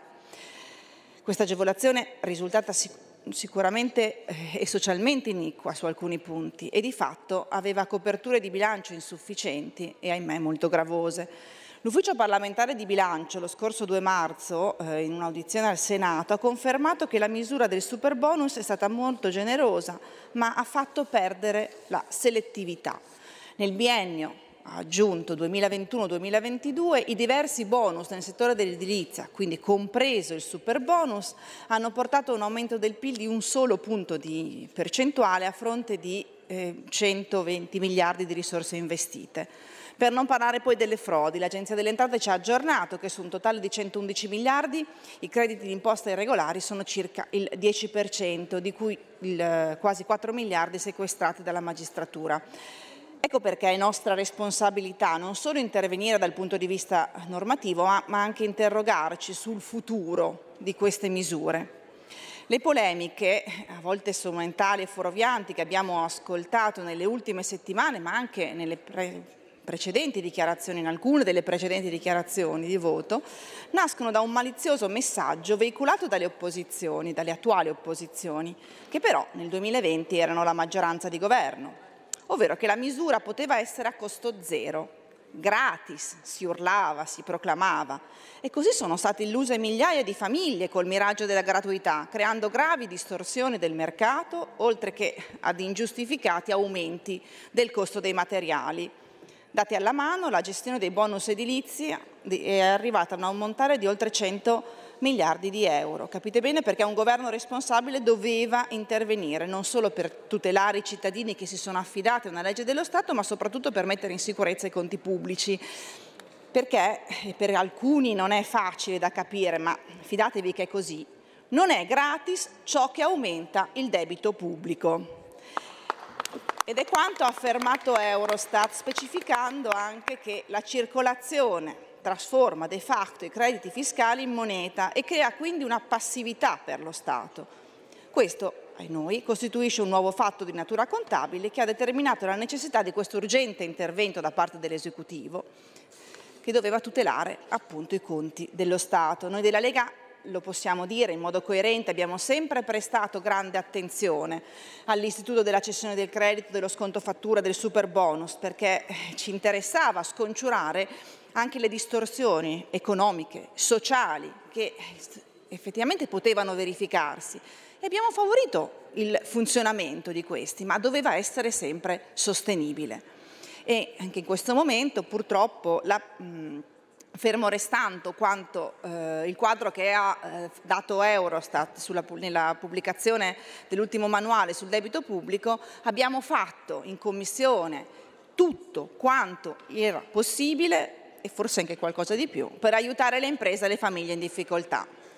È del resto giusto ricordare ai colleghi che questa misura introdotta nel decreto rilancio del 2020 appunto dal governo PD Italia Viva 5 Stelle ha sì prodotto un beneficio per alcuni cittadini ma ha creato un debito per ogni italiano. Occorreva mettere un freno al fenomeno della circolazione dei crediti e quindi purtroppo anche mettere una soluzione, cercare una soluzione per l'incaglio, perché i crediti non erano, non li abbiamo bloccati noi, erano già incagliati da un bel po' di tempo. Negli ultimi mesi siamo intervenuti, dapprima con il decreto aiuti quater e poi con la legge bilancio, per arginare alcuni effetti distorsivi che si erano venuti a, a creare e che davano quindi purtroppo grande eh, problematiche, avevano aperto un vulnus che continuava ad aggravarsi e non è bastato il nostro intervento. E ora quello che ci siamo pre- prefissi è quello di evitare il fallimento delle imprese e la perdita dei posti di lavoro, ma per affrontare il problema bisognava tracciare una linea di demarcazione e per le nuove cessioni del credito fiscale e sistemare il pregresso. Sappiamo che i cassetti fiscali delle aziende sono pieni e bisognava trovare una via d'uscita Ecco perché eh, continuiamo a dirlo, non dobbiamo lavorare con, eh, per incentivi eh, straordinari, ma dobbiamo passare a incentivi a, a, stru- a istituti strutturali. Lo faremo nell'imminente disegno di legge eh, che, hanno, che il Governo ci ha inviato sulla delega di riforma del fisco. Ma veniamo nel merito. Eh, ieri il collega Gusmeroli ha richiamato tutti i deputati a mantenere onestà intellettuale e su questo ha perfettamente ragione. Però abbiamo letto anche di chi si vantava di aver passato, fatto passare emendamenti mirabilanti quando invece quasi tutti questi erano stati proposti o comunque sostenuti fortemente dal centrodestra che, come sappiamo, nell'ambito di un sostegno di governo ha un po' più forza rispetto a chi sta all'opposizione. E questo lo dico non perché la Lega abbia bisogno di una bandierina, perché eh, siamo noi ad esprimere il Ministro dell'Economia, ma perché venga detta la verità alle imprese coinvolte, ai contribuenti, ai professionisti e anche alle persone smarrite da questa giungla normativa che qualsiasi misura incentivante, lo dobbiamo dire, ha bisogno di una valutazione e di una ponderazione degli effetti che da essa potranno derivare e questo governo lo ha fatto. Lo ha fatto, ma ciò non è stato fatto da chi nel 2020 governava, perché se no si sarebbe potuto prevedere una diciamo, problematica di liquidità e di eh, incaglio dei crediti che si venivano a formare. Abbiamo prorogato dal 31 marzo al 30 settembre l'agevolazione per le unifamiliari, nonché la possibilità di cedere crediti maturati nel 2022 fino al 30 novembre 2023 grazie alla remissione in bonus. Abbiamo confermato la deroga per gli edifici ricadenti nei comuni del terremoto, ampliandoli. Facciamo riferimento ai sismi a partire dal 2009 in poi e anche per quelli che sono stati colpiti dall'alluvione nelle Marche dell'autunno scorso. L'intervento sismico è importante, qualche giorno fa ce lo hanno ricordato i, i, movimenti appunto tellurici del Molise. L'Italia ha numerose zone sismiche dove va investito in efficientamento perché lì ci sono state numerose tragedie. Siamo poi intervenuti, escludendole dall'applicazione del blocco dello sconto in fattura della cessione dei crediti, su, sulle realtà più sensibili, come le case popolari, dello IACP, delle ONLUS, delle associazioni di volontariato e anche per gli interventi di superamento delle barriere architettoniche. Abbiamo poi fatto fronte al problema della, degli interventi su caldaie, infissi e fotovoltaico, quelli cosiddetti di edilizia libera, che non richiedono alcun titolo abilitativo. Qui abbiamo consentito di attestare la data di inizio dei lavori mediante il bonifico parlante o due autocertificazioni concordanti. Siamo quindi intervenuti sul tema delle varianti dei lavori in corso d'opera e abbiamo chiarito che la CILA di riferimento deve essere quella iniziale. Un'altra deroga arriva poi per le operazioni di riqualificazione e rigenerazione urbana che tutelerà i piani di recupero del patrimonio edilizio esistente. Abbiamo ancora accolto alcuni suggerimenti interpretativi da parte dell'Ordine dei commercialisti, non solo per permettere una più agevole interpretazione della normativa, ma anche e soprattutto per limitare e superare eventuali contenziosi. E poi abbiamo inserito una norma interpretativa su spinta della Lega in materia di possibile compensazione dei crediti con i debiti contributivi assistenziali, che nelle scorse settimane avevano creato eh, non poche difficoltà. Qui Parlamento. Avete ascoltato Zoom, il drive time in mezzo ai fatti.